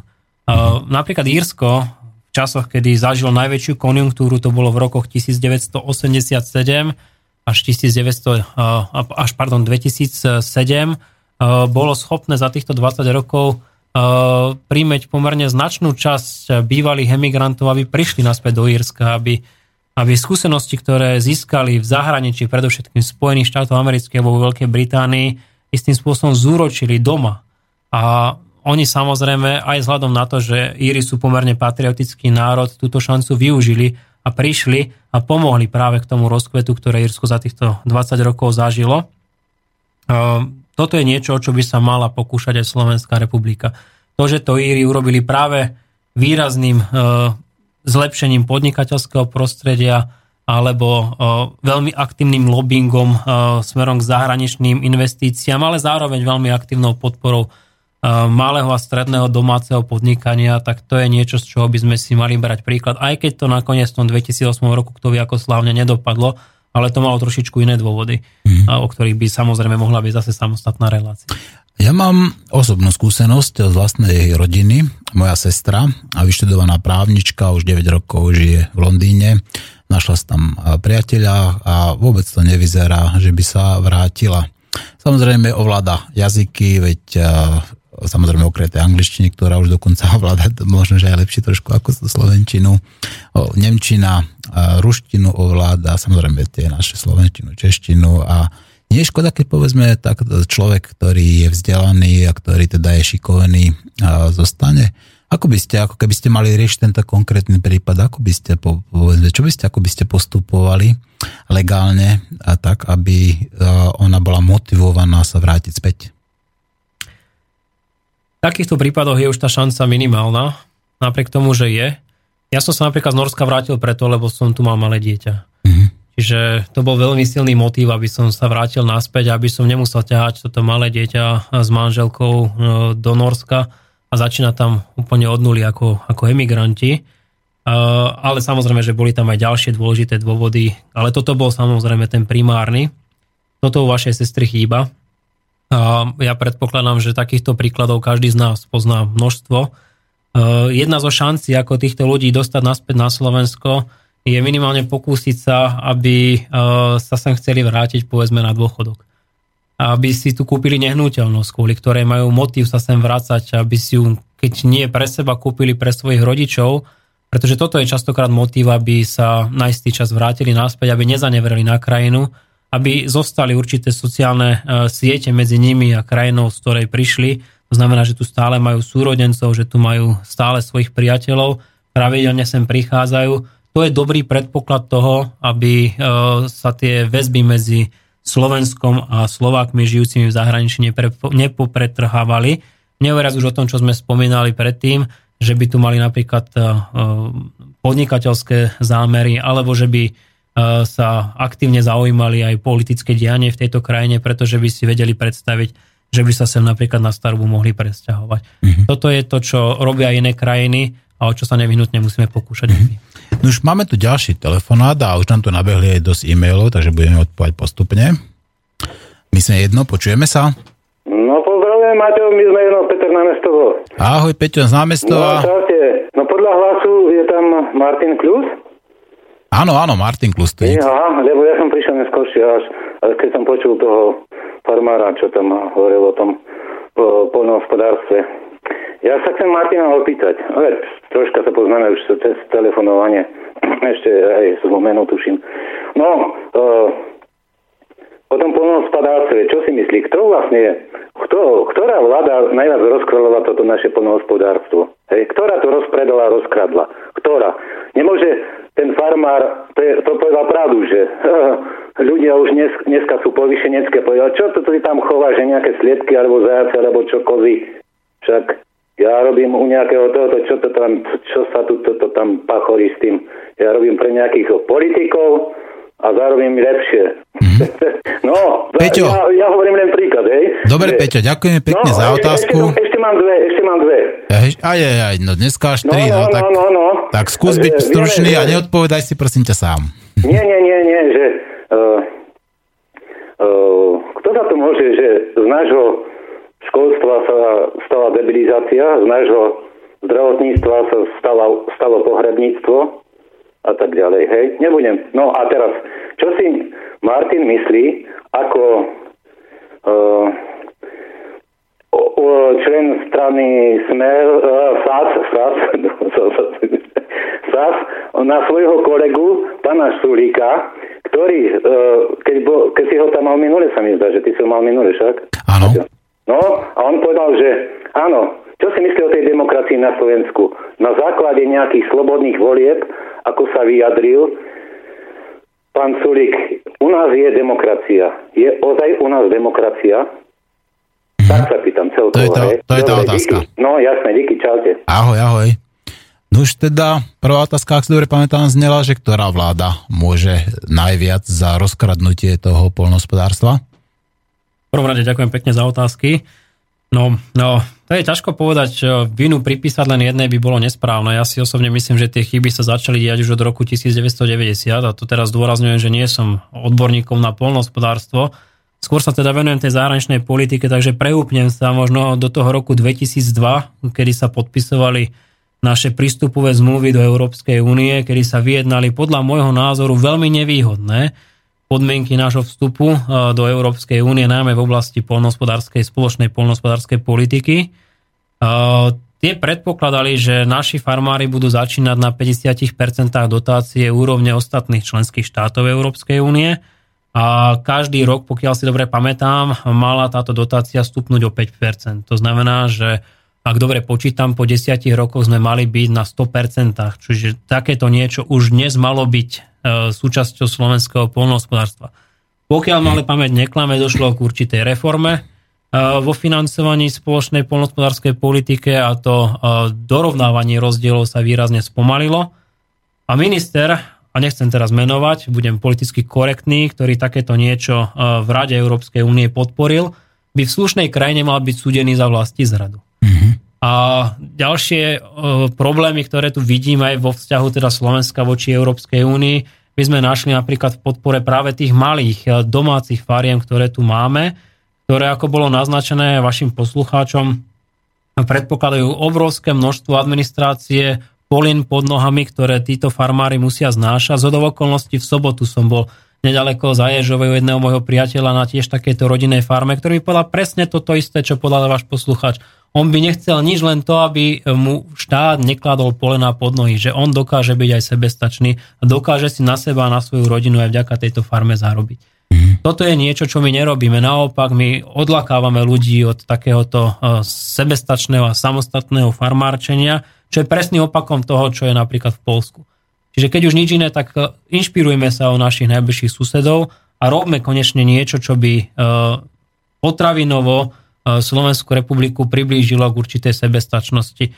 A napriek tomu, že už dnes myslím, že je takéto niečo takmer nereálne, mali by sme sa minimálne pokúšať o to, že keď už nič iné, tak práve polnohospodárstvo je spôsob, ako zamestnávať ľudí na vidieku a spôsob, ako nevyľudňovať regióny. Toto by si mala uvedomiť každá vláda. Dnes má každá vláda, a teraz hovorím unisono od tých od roku 94 až po súčasnosť, plné ústa vyrovnávania regionálnych rozdielov. Toto je podľa môjho názoru možné práve aktívnou podporou malého a stredného farmárčenia a podnikania v regiónoch.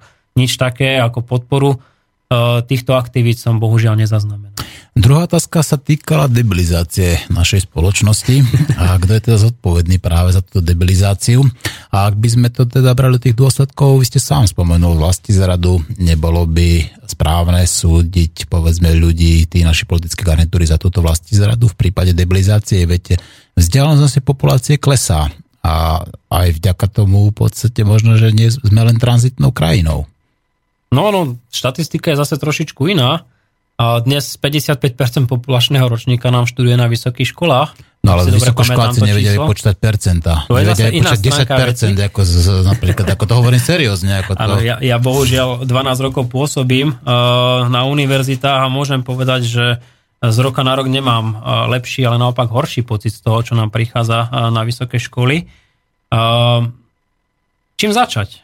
Tých, tých problémov je tam samozrejme veľké množstvo a keď hovorím o veľkom množstve, tak ten naj, najväčší problém je naozaj asi to, že dnes každý, kto vie čítať a písať, sa už dostane na vysokú školu zo všeobecňujem a trošičku to samozrejme uh, snažím sa dostať do žartu, ale bohužiaľ niekedy máme tento pocit aj ako pedagógovia.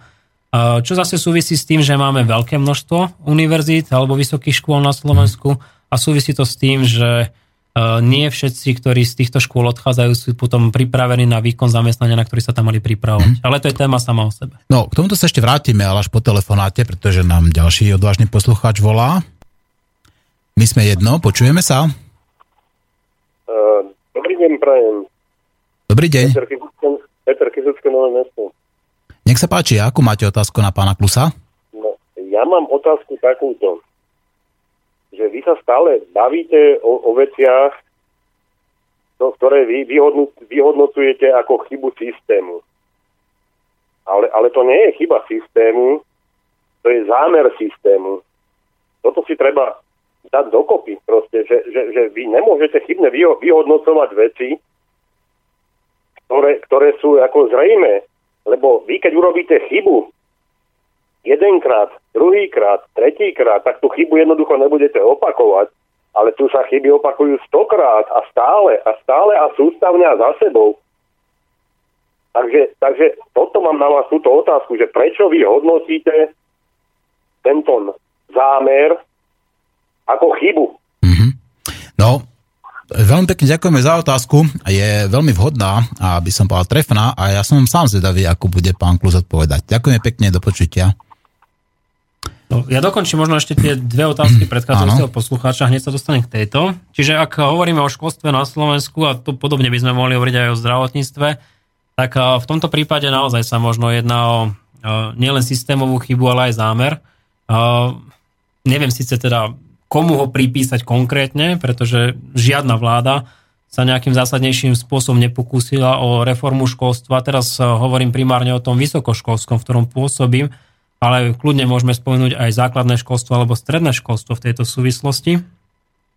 Čo je na obrovskú škodu veci, pretože uh, táto republika má obrovský potenciál práve vo vzdelanej uh, populácii a keď tu hovoríme o tom, že máme smerovať k poznatku orientovanej spoločnosti, tak ja mám skôr pocit, že ideme opačným smerom. Sme krajina, ktorá má jedný z najnižších výdavkov na vedu a výskum v celej Európe sme krajina, ktorá uh, vydáva jedný z najmenších uh, verejných uh, prostriedkov, alebo jednu z najmenších sum vo verejných prostriedkoch na vzdelávanie ako také. A potom sa nie, Nie je toto vlastní zrada? Veď keď to ešte neustále aj znižujeme a klesá to, tak nie je toto skutočne akože proti ústave? Nedá sa to charakterizovať skutočne ako vlastní zrada? Keď toto predsa je zámer, keď niekto znižuje prostriedky a financovanie školstva, tým teda ako znižuje kvalitu vzdelania, tak ako nemôžeme to takto charakterizovať? V hrubých číslach sa to neznižuje, mm. ale percentuálne bohužiaľ No. no. je to buď rovnaké, alebo to dokonca upadá. Uh, mám teraz na mysli napríklad podporu uh, vedy a výskumu. A tu sa dostávam možno k odpovedi posledného poslucháča. Hovorí sa o tom, že hlúpemu a chorému národu sa ďaleko ľahšie vládne. Áno. Ja to otočím do tej pozitívnej stránky veci. Napríklad Japonci hneď po vojne prvé, čo začali reformovať a reštrukturalizovať, bol systém zdravotníctva a školstva, pretože pochopili, že len vzdelaný a zdravý národ má šancu sa vhodne vyvíjať. Takže ak je to niečí zámer, tak samozrejme hovoríme o vlasti zrade. Nechcem konkretizovať v tomto konkrétnom prípade, že koho zámer by takéto niečo mohlo byť, ale ja verím tomu, že sa nájdú aj osvietení politici, ktorí majú presne opačný zámer. Ja by som vás poprosil, menujte mi jedného osvieteného politika na Slovensku, fakt iba jedného. No tak za predpokladu, že by som dostal mandát od občanov, tak o, O, verejne tak- prehlasujem, že sa o to pokúsim. No, Ale dosť bolo žartovania. Nie, to v tomto prípade ako vaše názory, ako vaše postoje a vaša otvorenosť a úprimnosť, ako by som povedal, alebo to, že sa snažíte hovoriť vec tak, ako sú, vás stavia trošku do inej pozície. Ale na druhej strane väčšina politikov, ktorí sa dostanú do parlamentu, tak sa začne správať podľa toho slovenského príslovia, teda kto chce s vlkmi žiť, musí s nimi vyť a začnú v podstate sa správať rovnako. A z tých 150 poslancov možno by som na prstoch jednej ruky narátal tých, ktorí, pre ktorých zostala tá, povedzme, tá morálka a etika, jedný z tých základných princípov ich práce. Hm, Ja za veľmi pozitívne a hodnotím to, že ste narátali aspoň tých piatich. a chcem veriť tomu, že by som patril medzi nich za predpokladu, že by som sa do Národnej rady dostal. Ale keď už mám hovoriť o sebe, a to bola možno aj tá tretia otázka, aj s tým spôsobom hodnotiť e, napríklad pána Sulíka, tak v prvom rade nie som členom strany SAS, už to tu zdôrazňujem niekoľkokrát.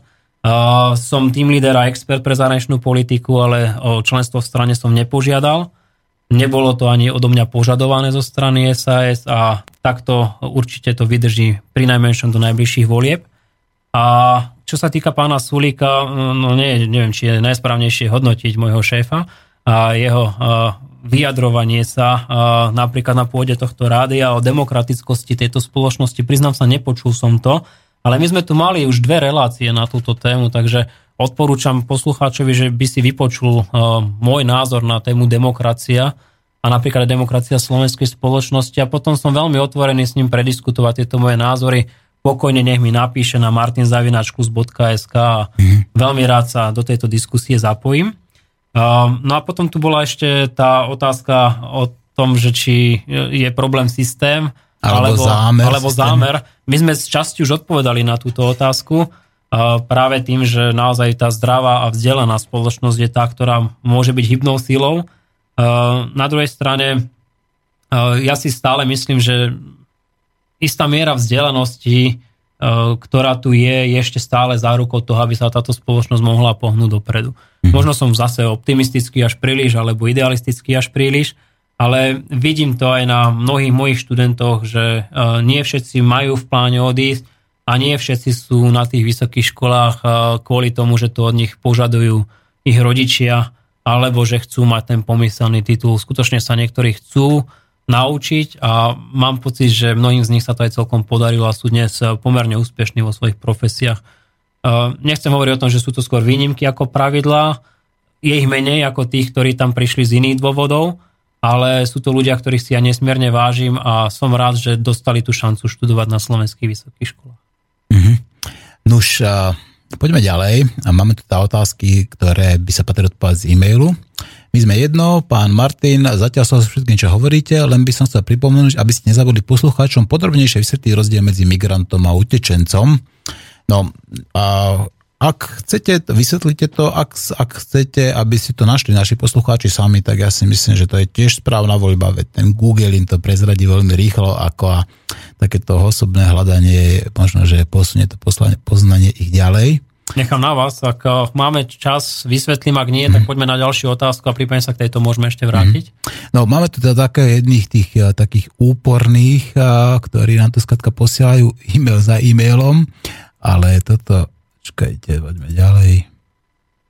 No, napríklad Andy nám to píše teda z tých piatich e-mailov, ktoré poslali, jeden aspoň prečítam.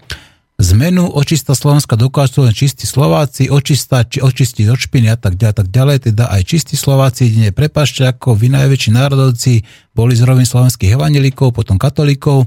Nevie nič o tom, aby očistu národa robila, na, robila církev. Viete o takom, kto tu na Slovensku Uh, kto sú slovenskí ministri, evangelíci, katolíci alebo iní. Áno, sú tam iní. Jasné, že niečo čo čakať od Slovákov. Niet, chlapci, niet. A predsa len malá iskrička znovu ľudí z týchto cirkví za ministrov, inak naozaj nie šanca, lebo všetko je spojené s väzbou slovenskej histórie aj tradície slovenského národa. No, to by som povedal skôr, že to je taká nejaká výkrik, ale poďme od Pálka, Pálko, ktorá nám píše. píše. Prekrásny deň všetkým. Zo, vše, zo svojich vlastných skúseností viem, že na, o Slovensku cudzinci vedia a hovoria. Na Slovensku sa nedá poctivou prácou zarobiť, Sú tam veľmi nízke platy a veľmi vysoké ceny potravín. Moja otázka.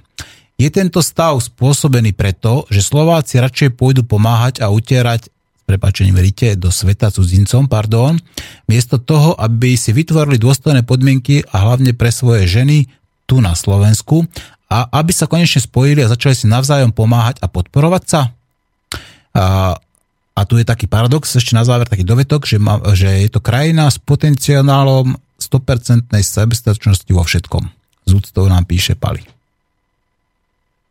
To je veľmi zaujímavý názor, ďakujem veľmi pekne zaň. A my sme nakoniec istú mieru sebestačnosti dosiahli ešte v časoch Československa, kedy sa prostredníctvom štátnej politiky pokúšala vládnúca strana o to, aby sme boli absolútne sebestační vo všetkom, teda aby sa od nás, u nás teda vyrábali od špendlíka až po lokomotívy, dokonca aj časti lietadiel. V podstate všetky tovary, ktoré by spoločnosť mohla potrebovať. V globálnej ekonomike je otázne, že či takéto niečo je alebo nie je potrebné, ale pravdou je, že ak sa vrátime napríklad k tomu polnospodárstvu alebo ak sa vrátime e, k niektorým e, pracovným e, príležitostiam, ktoré tu boli a zanikli, tak potom je skutočne zaujímavou otázkou, že prečo sa tak stalo a prípadne čo sa s tým ešte dá urobiť. Čiže ja by som sa skôr zameral na tú budúcnosť a tá budúcnosť je práve v tom, že sa tu budú vytvárať podmienky, ktoré ako som naznačil, budú tým, ktorí chcú podnikať, tým, ktorí chcú napríklad pracovať v polnospodárstve, a mať vlastné farmy, dávať čo najmenej tých pomyselných polien pod nohy a toto by mohla byť cesta, ako, ako sa dostať z toho marazmu, o ktorom píšu aj vaši poslucháči. Čiže uh, vidím tú perspektívu, vidím tu potenciál, ja som stále presvedčený o tom, že Slovensko na to má Iná stránka veci je, že či je tu vôľa zo strany súčasných kompetentných, aby sa ten potenciál presadil. No a toto je tá otázka ako skutočne na mieste. Prečo by na, na, tá vôľa nebola? Veď predsa oni sa dokonca prísahou zaviazali, že budú robiť všetko dobré pre Slovensko, že budú skrátka ctiť slovenské zákony a že budú robiť všetko preto, aby Slovensko prosperovalo. Tak prečo vôbec pochybovať o tejto dobrej vôli? No vždy sa treba pozrieť na obe strany mince a keď u nás dochádza k tomu, že značná časť napríklad potravín, ktoré sú v slovenských e, supermarketoch a hypermarketoch nepochádza zo Slovenska, tak si položme otázku, že komu takýto stav vyhovuje a prečo napríklad v Rakúsku takýto stav nemajú. Mm-hmm. No a odpoveď je pomerne jednoduchá. Máme tu pomerne silné lobistické skupiny, ktoré možno lobujú natoľko intenzívne a natoľko efektívne, že takýto stav umožňujeme v našich podmienkach. No, stačilo by možno len maličko zoznačovať pôvod e, tovaru, tak ako to robia dokonca na Ukrajine, kde pri e, každej cenovke je zároveň e, zastávka krajiny, odkiaľ pochádza tovar, ktorý zákazník pred sebou vidí. Boli tu nápady na to, že by mali obchody uvádzať percentuálne, že z akých krajín teda tovar v nich pochádza toto všetko bohužiaľ neprešlo. Mm. A treba sa opýtať, komu takéto niečo vyhovuje.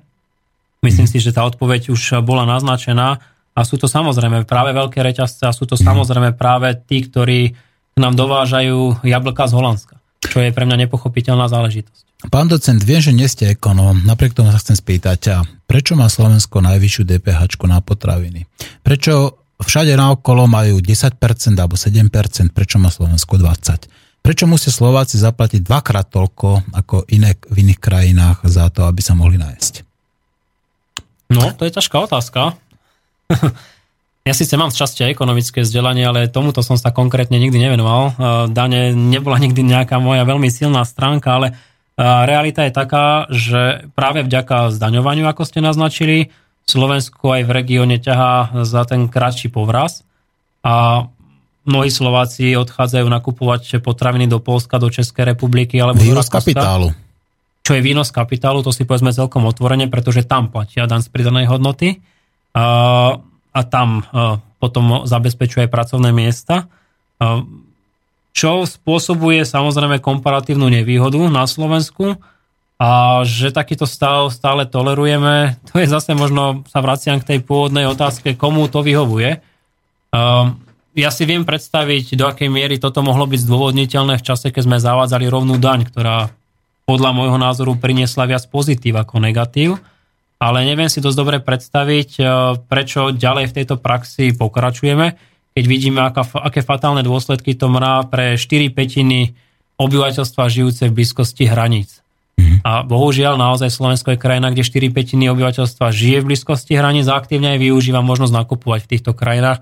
Sice je to periodické napríklad do toho, aká je cena eura voči zlotému alebo eura voči uh, maďarskému forintu, ale, ale alebo českej to, korune. Že? Českej korune samozrejme, ale stáva sa to a je pre mňa veľmi zaujímavé sledovať aj to, že ako je zdôvodniteľné, že cena pohonných hmôt v Rakúsku je výrazne nižšia ako na Slovensku alebo prečo ten istý nábytok v Ikei vo Viedni stojí menej ako v Ikei v Bratislave. To sú pre mňa ťažko zdôvodniteľné veci, hoci teda argumenty typu uh, je to uh, spôsobené iným typom trhu, uh, sú do istej miery racionálne, ale pre slovenského spotrebiteľa neodôvodniteľné.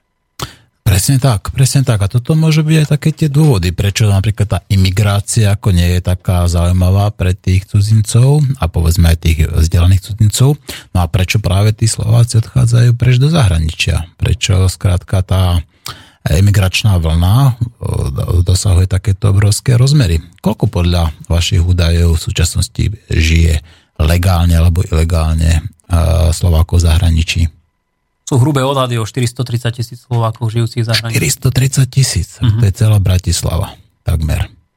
Mm-hmm. No už máme ďalší telefonát, pardon, to už trikrát som ho zmeškal, tak ona zavolá ako po štvrtýkrát, lebo bol práve čo hovoriť. 430 tisíc Slovákov.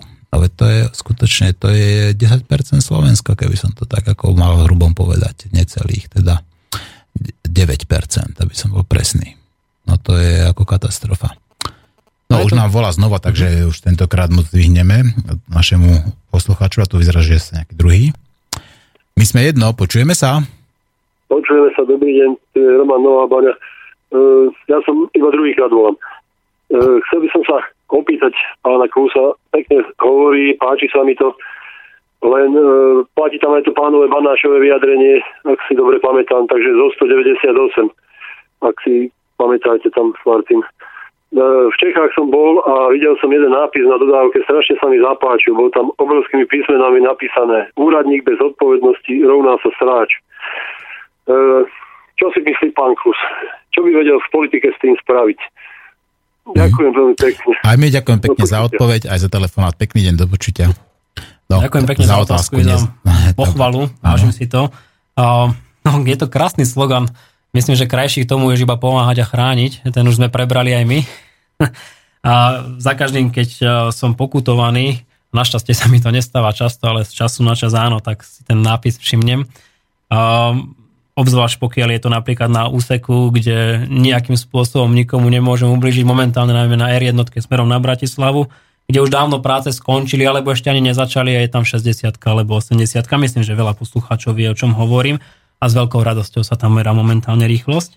Takže pomáhať a chrániť a úradník bez odpovednosti. No, boli na Slovensku pokusy, kedy sme sa pokúšali preniesť istú mieru zodpovednosti na úradníkov, napríklad aj trestnoprávnu alebo materiálnu.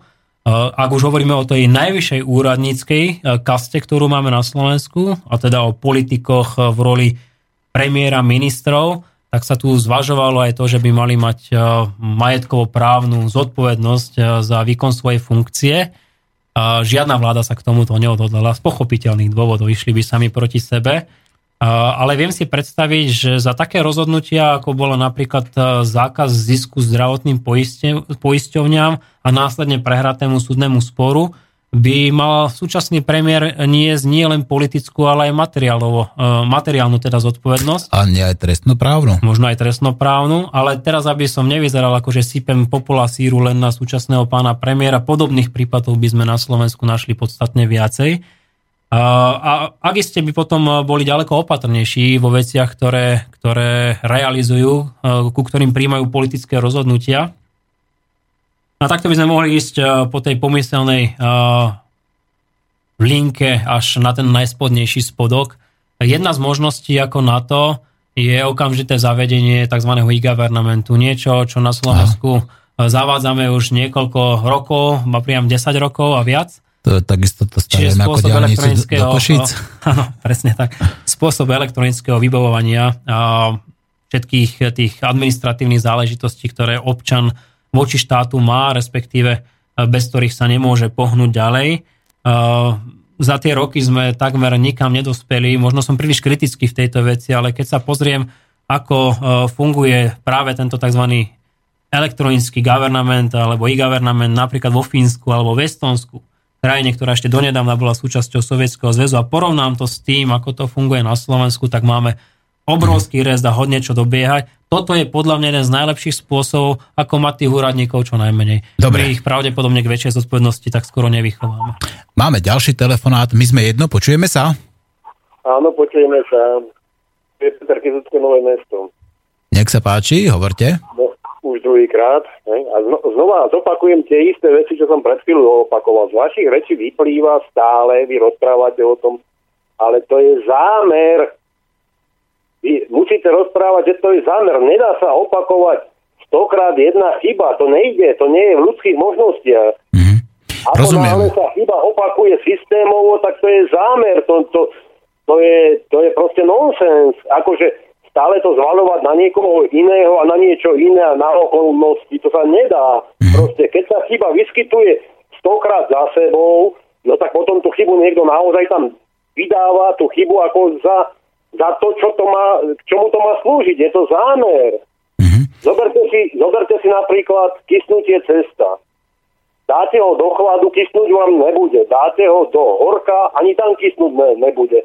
A dáte ho do ideálnych podmienok a ono váli, ono pracuje bez, bez, bez jediného problému. A toto je tá vec, ktorú vy musíte naštartovať, jednoducho dať proces do správnych podmienok, potom to všetko funguje. A ako náhle to nefunguje, tak tam je niekde kazítko a je to zámer. To je všetko. Ďakujem pekne. Majte Aj my ďakujeme za telefonát. Do počutia. No, ja si myslím, že teda, ak sme hovorili o tej vlasti zrade, ak sme hovorili o trestnoprávnej zodpovednosti, tak z toho ako podľa mňa explicitne vyplýva, že toto bolo úmyselné konanie, že sme ako spomínali, že by to mohol byť zámer. Samozrejme, my nemôžeme eh, prejudikovať rozhodnutie súdu, hoci v obrovských hovodzovkách u nás sú súdy nezávislé a skratka a slobodné pravda taká nie je. Súhlasíte s tým poslucháčom, že toto je zámer, že povedzme, či už to je tá, tá devalvácia, povedzme vzdelania, povedzme devalvácia ako toho, tej potravinovej sebestačnosti a tak ďalej, že to, že v podstate tí ľudia emigrujú do zahraničia, takže to všetko môže byť úmyselné zámerné konanie? No rozporovať sa to úplne nedá. Um, nechcem sa dostať teraz na nejaký veľmi tenký lat, lebo musel by som pomenovať eh, aj konkrétny príklad, aj konkrétnych ľudí, ktorí by takýto zámer mohli mať. Ale ako som naznačil to, že dnes slovenský spotrebiteľ prestáva mať na výber a nevyhnutne si musí kupovať eh, napríklad eh, sol zo zahraničia, tak to niečí zámer 100% bol. Nakoniec nie je to nič nezvyčajné, keď konkurencia odstaví uh, konkurenciu tým, že skúpi trh, na ktorom táto konkurencia funguje. Byť cukrovári na Napríklad Slovensku. cukrovári, ale zoberme si aj cementáreň Banskej Bystrici, Napríklad. ako neslávne dopadla. Uh, takže áno, toto sú typické príklady zámeru, kedy naozaj dochádza k tomu, že uh, ovládnutie trhu vedie práve takýmto neštandardným konaním, poviem to diplomaticky. A to, že v tom uh, pozitívne sekundujú politici, to tiež nie je samozrejme náhoda. Nakoniec sme krajina, kde korupcia, klientelizmus a bohužiaľ negatívny lobbying, ja to slovo veľmi nerad používam, ale lobbying by mal byť uh, vyarendovaný len pre pozitívne aktivity, uh, tak toto sú všetko nástroje a spôsoby, ako ten pomyselný zámer, ktorý spomína, spomínal váš poslucháč, dostať do podoby, ktorá je pre niekoho žiaduca. Teraz ste povedal neštandardné konanie. Spomenul ste korupciu a spomenul ste pozitívny lobbying. Váš šéf tuto v tejto relácii povedal, že lobbying je inštitucionalizovaná korupcia. Tak ja sa teda pýtam, ako to je možné, že tu v podstate máme korupčné jednanie, inštitucionalizované korupčné jednanie, neštandardné konanie, a vznikla otázka teda, pre koho tí politici v skutočnosti pracujú. No, my sme alebo teda pôsobíme v liberálnej strane, nemôžem povedať my sme, keďže som spochybnil moje členstvo, tak ako to aj v skutočnosti je. Ale realita je taká, že v tomto smere sa s mojim šéfom, s predsedom strany Sloboda a Solidarita nezhodneme. Ja som pomerne dosť naštudoval o tom, čo to vlastne lobbying je a možno, že aj pán Sulík ako poslanec Európskeho parlamentu má už dnes trošku iné skúsenosti s tým, ako funguje lobbying v prostredí, kde je jasne právne zakotvený. Ja nie som idealista. Je mi úplne jasné, aspoň teda nie v tomto prípade, je mi úplne jasné, že ten lobbying si nájde svoje cesty, ako, ak je to potrebné, obísť pravidla.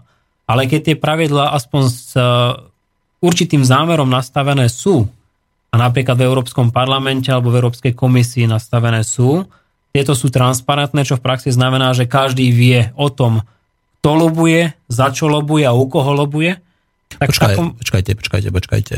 Každý vie, kto lobuje, za koho lobuje, čo lobuje? To myslíte vážne? Áno, máme tam register lobbystov. Mm-hmm. Lobbysti musia predkladať správy, s kým, za aké okolnosti a o čom jednali. Mm-hmm. A tuto na Slovensku sa tieto informácie verejne šíri, ako hovorí o nich RTVS, hovorí Samozrejme, o nich komerčné televízie. To, tak potom hovoríte, dostať. že to je ako verejne známe. Preto chcem rozlišovať medzi tým pojmom lobbying a mm-hmm. korupcia. Mm-hmm. Práve tá veľmi tenká čiara medzi nimi spočíva v tom, že existujú jasné a zakotvené pravidlá, čo to je lobbying a čo je to korupcia. Mm-hmm. V prípade, že lobujeme, tak lobujeme za absolútne transparentných podmienok. To znamená, vedia všetci, kto som, za čo lobujem, u koho lobujem mm-hmm. a moji konkurenti si to môžu kedykoľvek skontrolovať. Mm-hmm. Máme rôzne úpravy lobbingu kade tade po svete, od Spojených štátov počnú cez Európsku úniu, Veľkú Britániu, až po Nový Zeland končiac. Ale realita je taká, že každý z nich vychádza z toho, že je to legálna činnosť, ale musí byť plne kontrolovateľná. Za predpokladu, že na Slovensku nemáme nielen zákon. Ktorý by akýmkoľvek spôsobom slovo lobbying upravoval, pretože v roku 2005 tento neprešiel ani len do druhého čítania. A môžeme sa zase sporiť o tom, že zámer, prečo. že? Áno, pochopiteľne.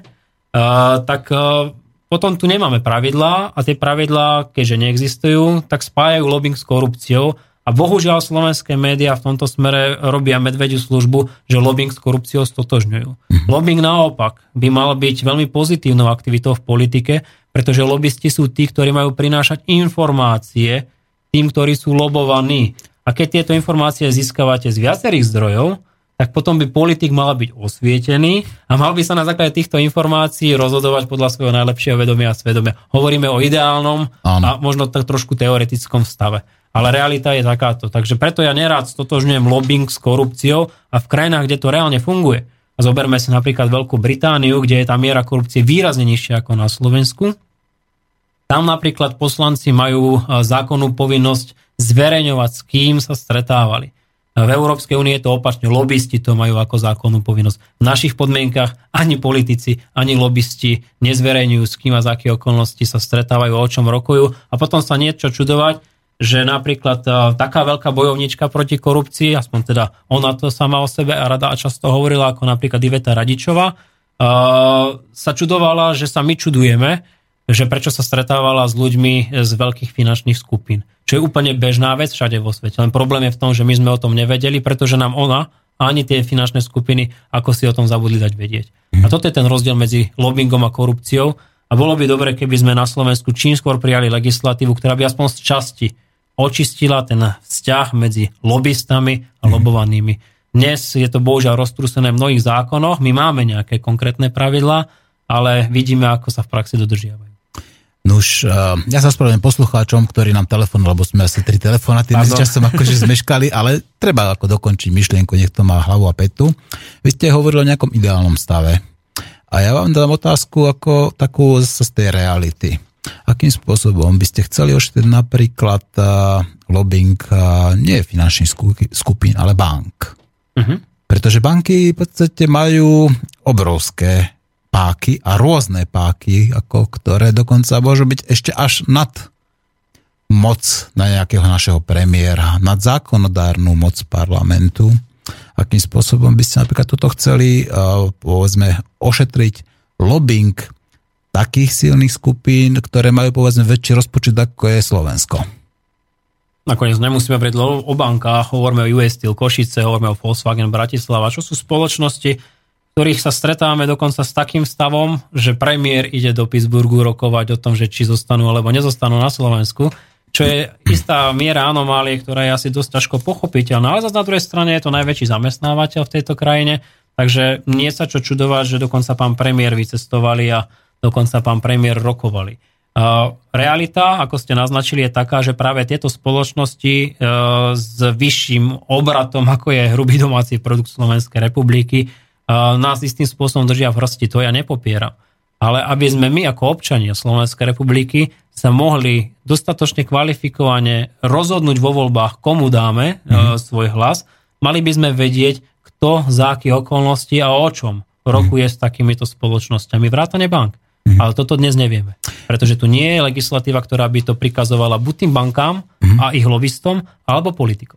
No a na druhej strane už e, ten, e, ten modus operandi ako našeho parlamentu je taký, že sa v podstate takmer 80% zákonov prejíma z Európskej únii, kde skrátka ako v podstate implementujeme tie zákony, ktoré boli prijaté často v Európarlamente, len to nejakým spôsobom preložíme, upravíme trošku na tie lokálne podmienky.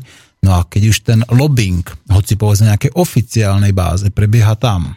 A my o tom s prepačím nevieme nič, pretože o tom naše médiá neinformujú ani komerčné, ani verejnoprávne, akým spôsobom my, obyčajní Slováci, obyčajní voliči, môžeme kontrolovať práve tento lobbying takto v Bruseli, ktorý sa odohráva v cudzom jazyku, v cudzom meste, v cudzom prostredí, v cud, medzi cudzími ľuďmi.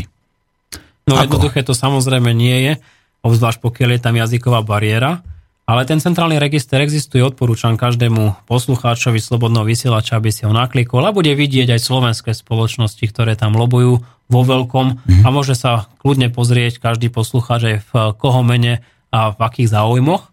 Uh, treba ale povedať, že lobbying, keď už hovoríme o tom, že je to pozitívna aktivita, uh, nie je len o vzťahu súkromného a verejného sektora. To môže byť o tom, že aj Slovenská republika ako taká lobuje napríklad v tom pomyselnom Bruseli za svoje vlastné záujmy. Že lobuje napríklad bansko samozprávny kraj alebo lobuje mesto uh, Prievidza, akékoľvek, za svoje záujmy, napríklad vo výbore regiónov. Uh, toto je veľmi dôležité si uvedomiť a ak uh, budeme vopred vedieť, že sa tu nejaká konkrétna vláda alebo nejaký konkrétny politik zavezuje, že toto a toto bude ich e, primárnym cieľom e, na úrovni Európskej únie a budú za to lobovať e, politickými aj nepolitickými prostriedkami a má to znamenať napríklad obhajovanie národno-štátnych záujmov, napríklad v oblasti polnohospodárstva, tak na základe toho by sa občania mali vo voľbách rozhodovať. Mhm. Bohužiaľ, táto téma je natoľko marginalizovaná, či už samotnými politikmi alebo médiami, že o tom hovoríme ako o niečom, čo je nad rámec možnosti a schopnosti bežného štandardného voliča. Mhm. No, ja sa ospravedlňujem poslucháčom, ktorí volajú, aj teraz volajú. Už nebudeme zdvíhať, ako už bohužiaľ tých 30 meškaných hovorov, ktoré tam naskakali je dostatok. Prosím vás, už nevolajte ani nepíšte, pretože zostávajú nám posledné minútky dnešnej Ja sa ospravedlňujem, asi som sa veľmi rozkecal, ako Nie. sa hovorí. A asi som troška aj odbehol od témy emigrácia, emigrácia. No troška sme sa dostali akože aj na inú stranu, ale zase keď sa tak spätne k tomu vrátime takým možno širším oblúkom, tak ako nie práve aj tá korupcia, povedzme, alebo tie administratívne prekážky, to príčinou, že prečo ľudia v podstate znechutení odchádzajú do zahraničia kde radšej povedzme pracujú, hoci často aj v horších podmienkach, často povedzme veľa a viacej napriek tomu, že doma nechávajú rodinu, doma v podstate nechávajú to svoje zázemie domov.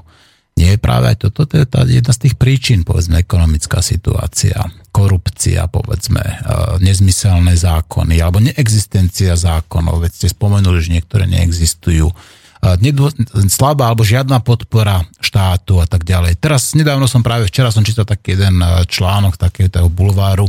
Človek, vodič, celý život pracoval, v podstate celý život robil šoféra, teraz ochorel, dostal rakovinu a teraz vďaka neviem čomu dostáva celkovú podporu ako 23 eur mesačne. To je úžasné, keď si predstavíme, že to nie je ani životné minimum, ak si dobre pamätám.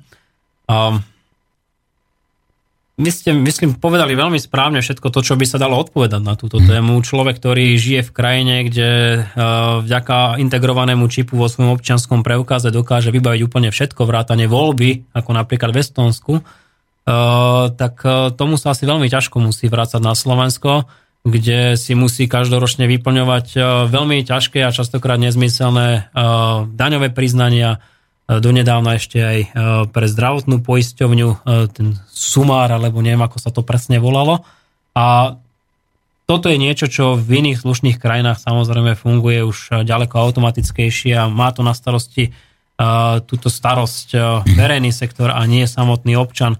A ak sa, ja sa vrátim trošku oblúkom a hovorili sme o lobbingu, a o emigrácii alebo imigrácii, no tak viem si predstaviť, že Slovenská republika by teraz mala ďaleko aktívnejšie lobovať v Európskej únii, aby e, sa spoločne pokúsila ten tlak, ktorý tu je, najmä z juhu Európy, na e, ilegálnych migrantov e, zastaviť alebo ho obmedziť.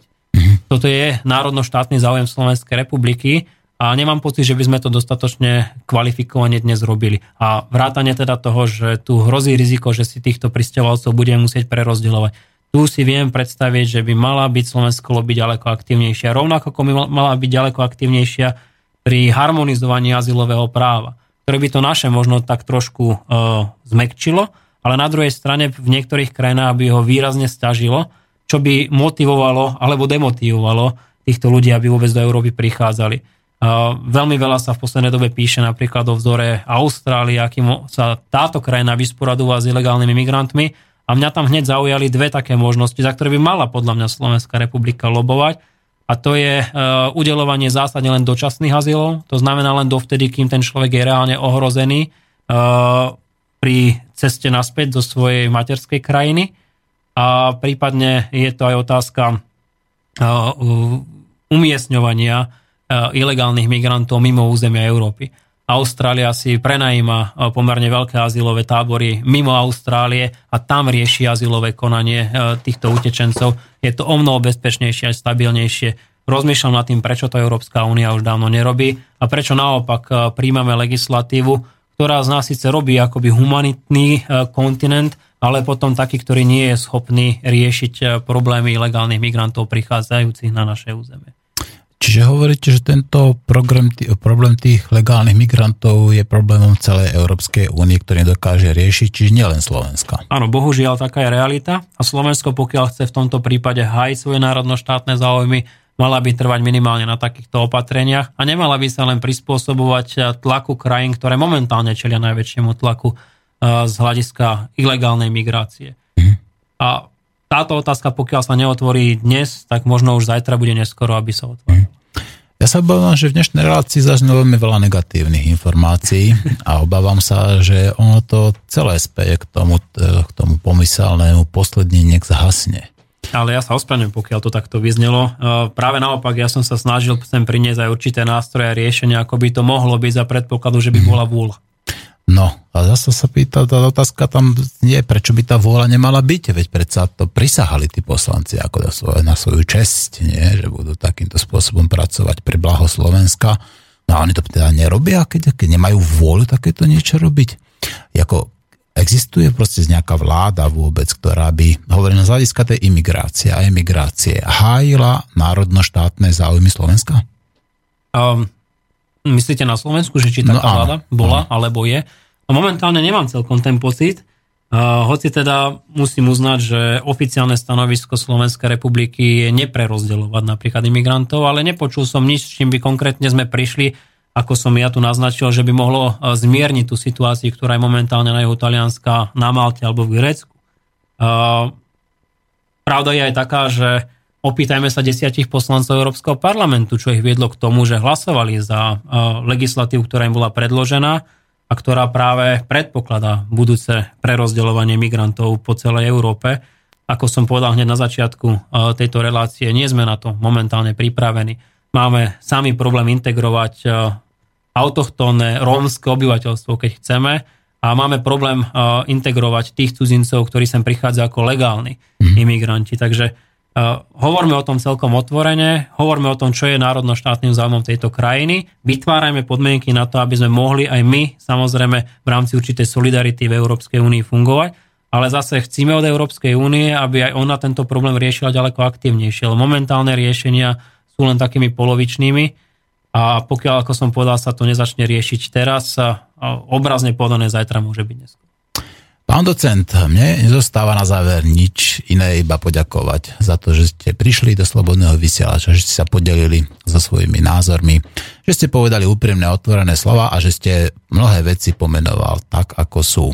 Pán docent, veľmi pekne ďakujem a pevne verím, že ak Boh dá, tak si to ešte zopakujeme niekedy, možno na inú tému. Ďakujem veľmi pekne za pozvanie, veľmi rád a všetkých eh, poslucháčov srdečne pozdravujem. Tak ešte raz ďakujem a lučím sa s vami. A milí poslucháči, po mne nasleduje hneď relácia, takže budem musieť túto Aleša pustiť, aby dostal on svojim záväzkom, ktoré túto slobodno vysielači má.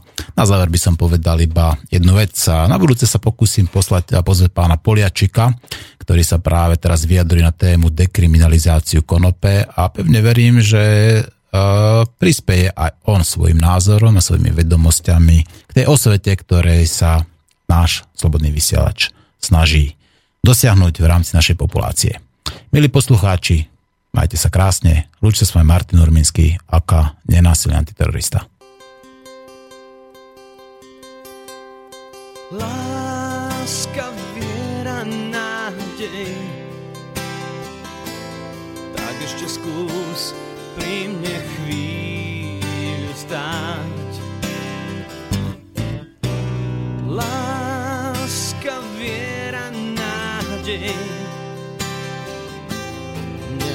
viac, ako vládzeš dať.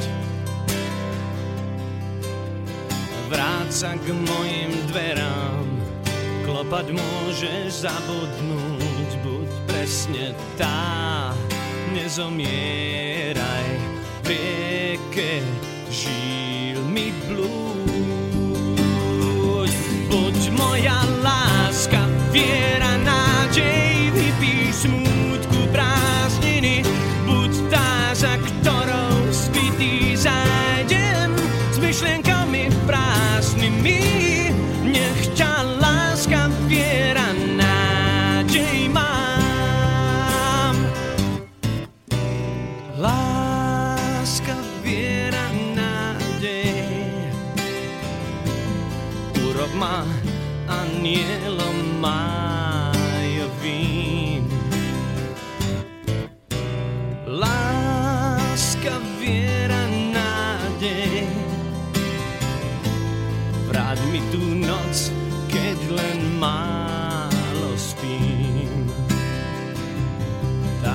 nájdi v tmavých kútoch Z okien strhni závesy Iba ty máš silu túto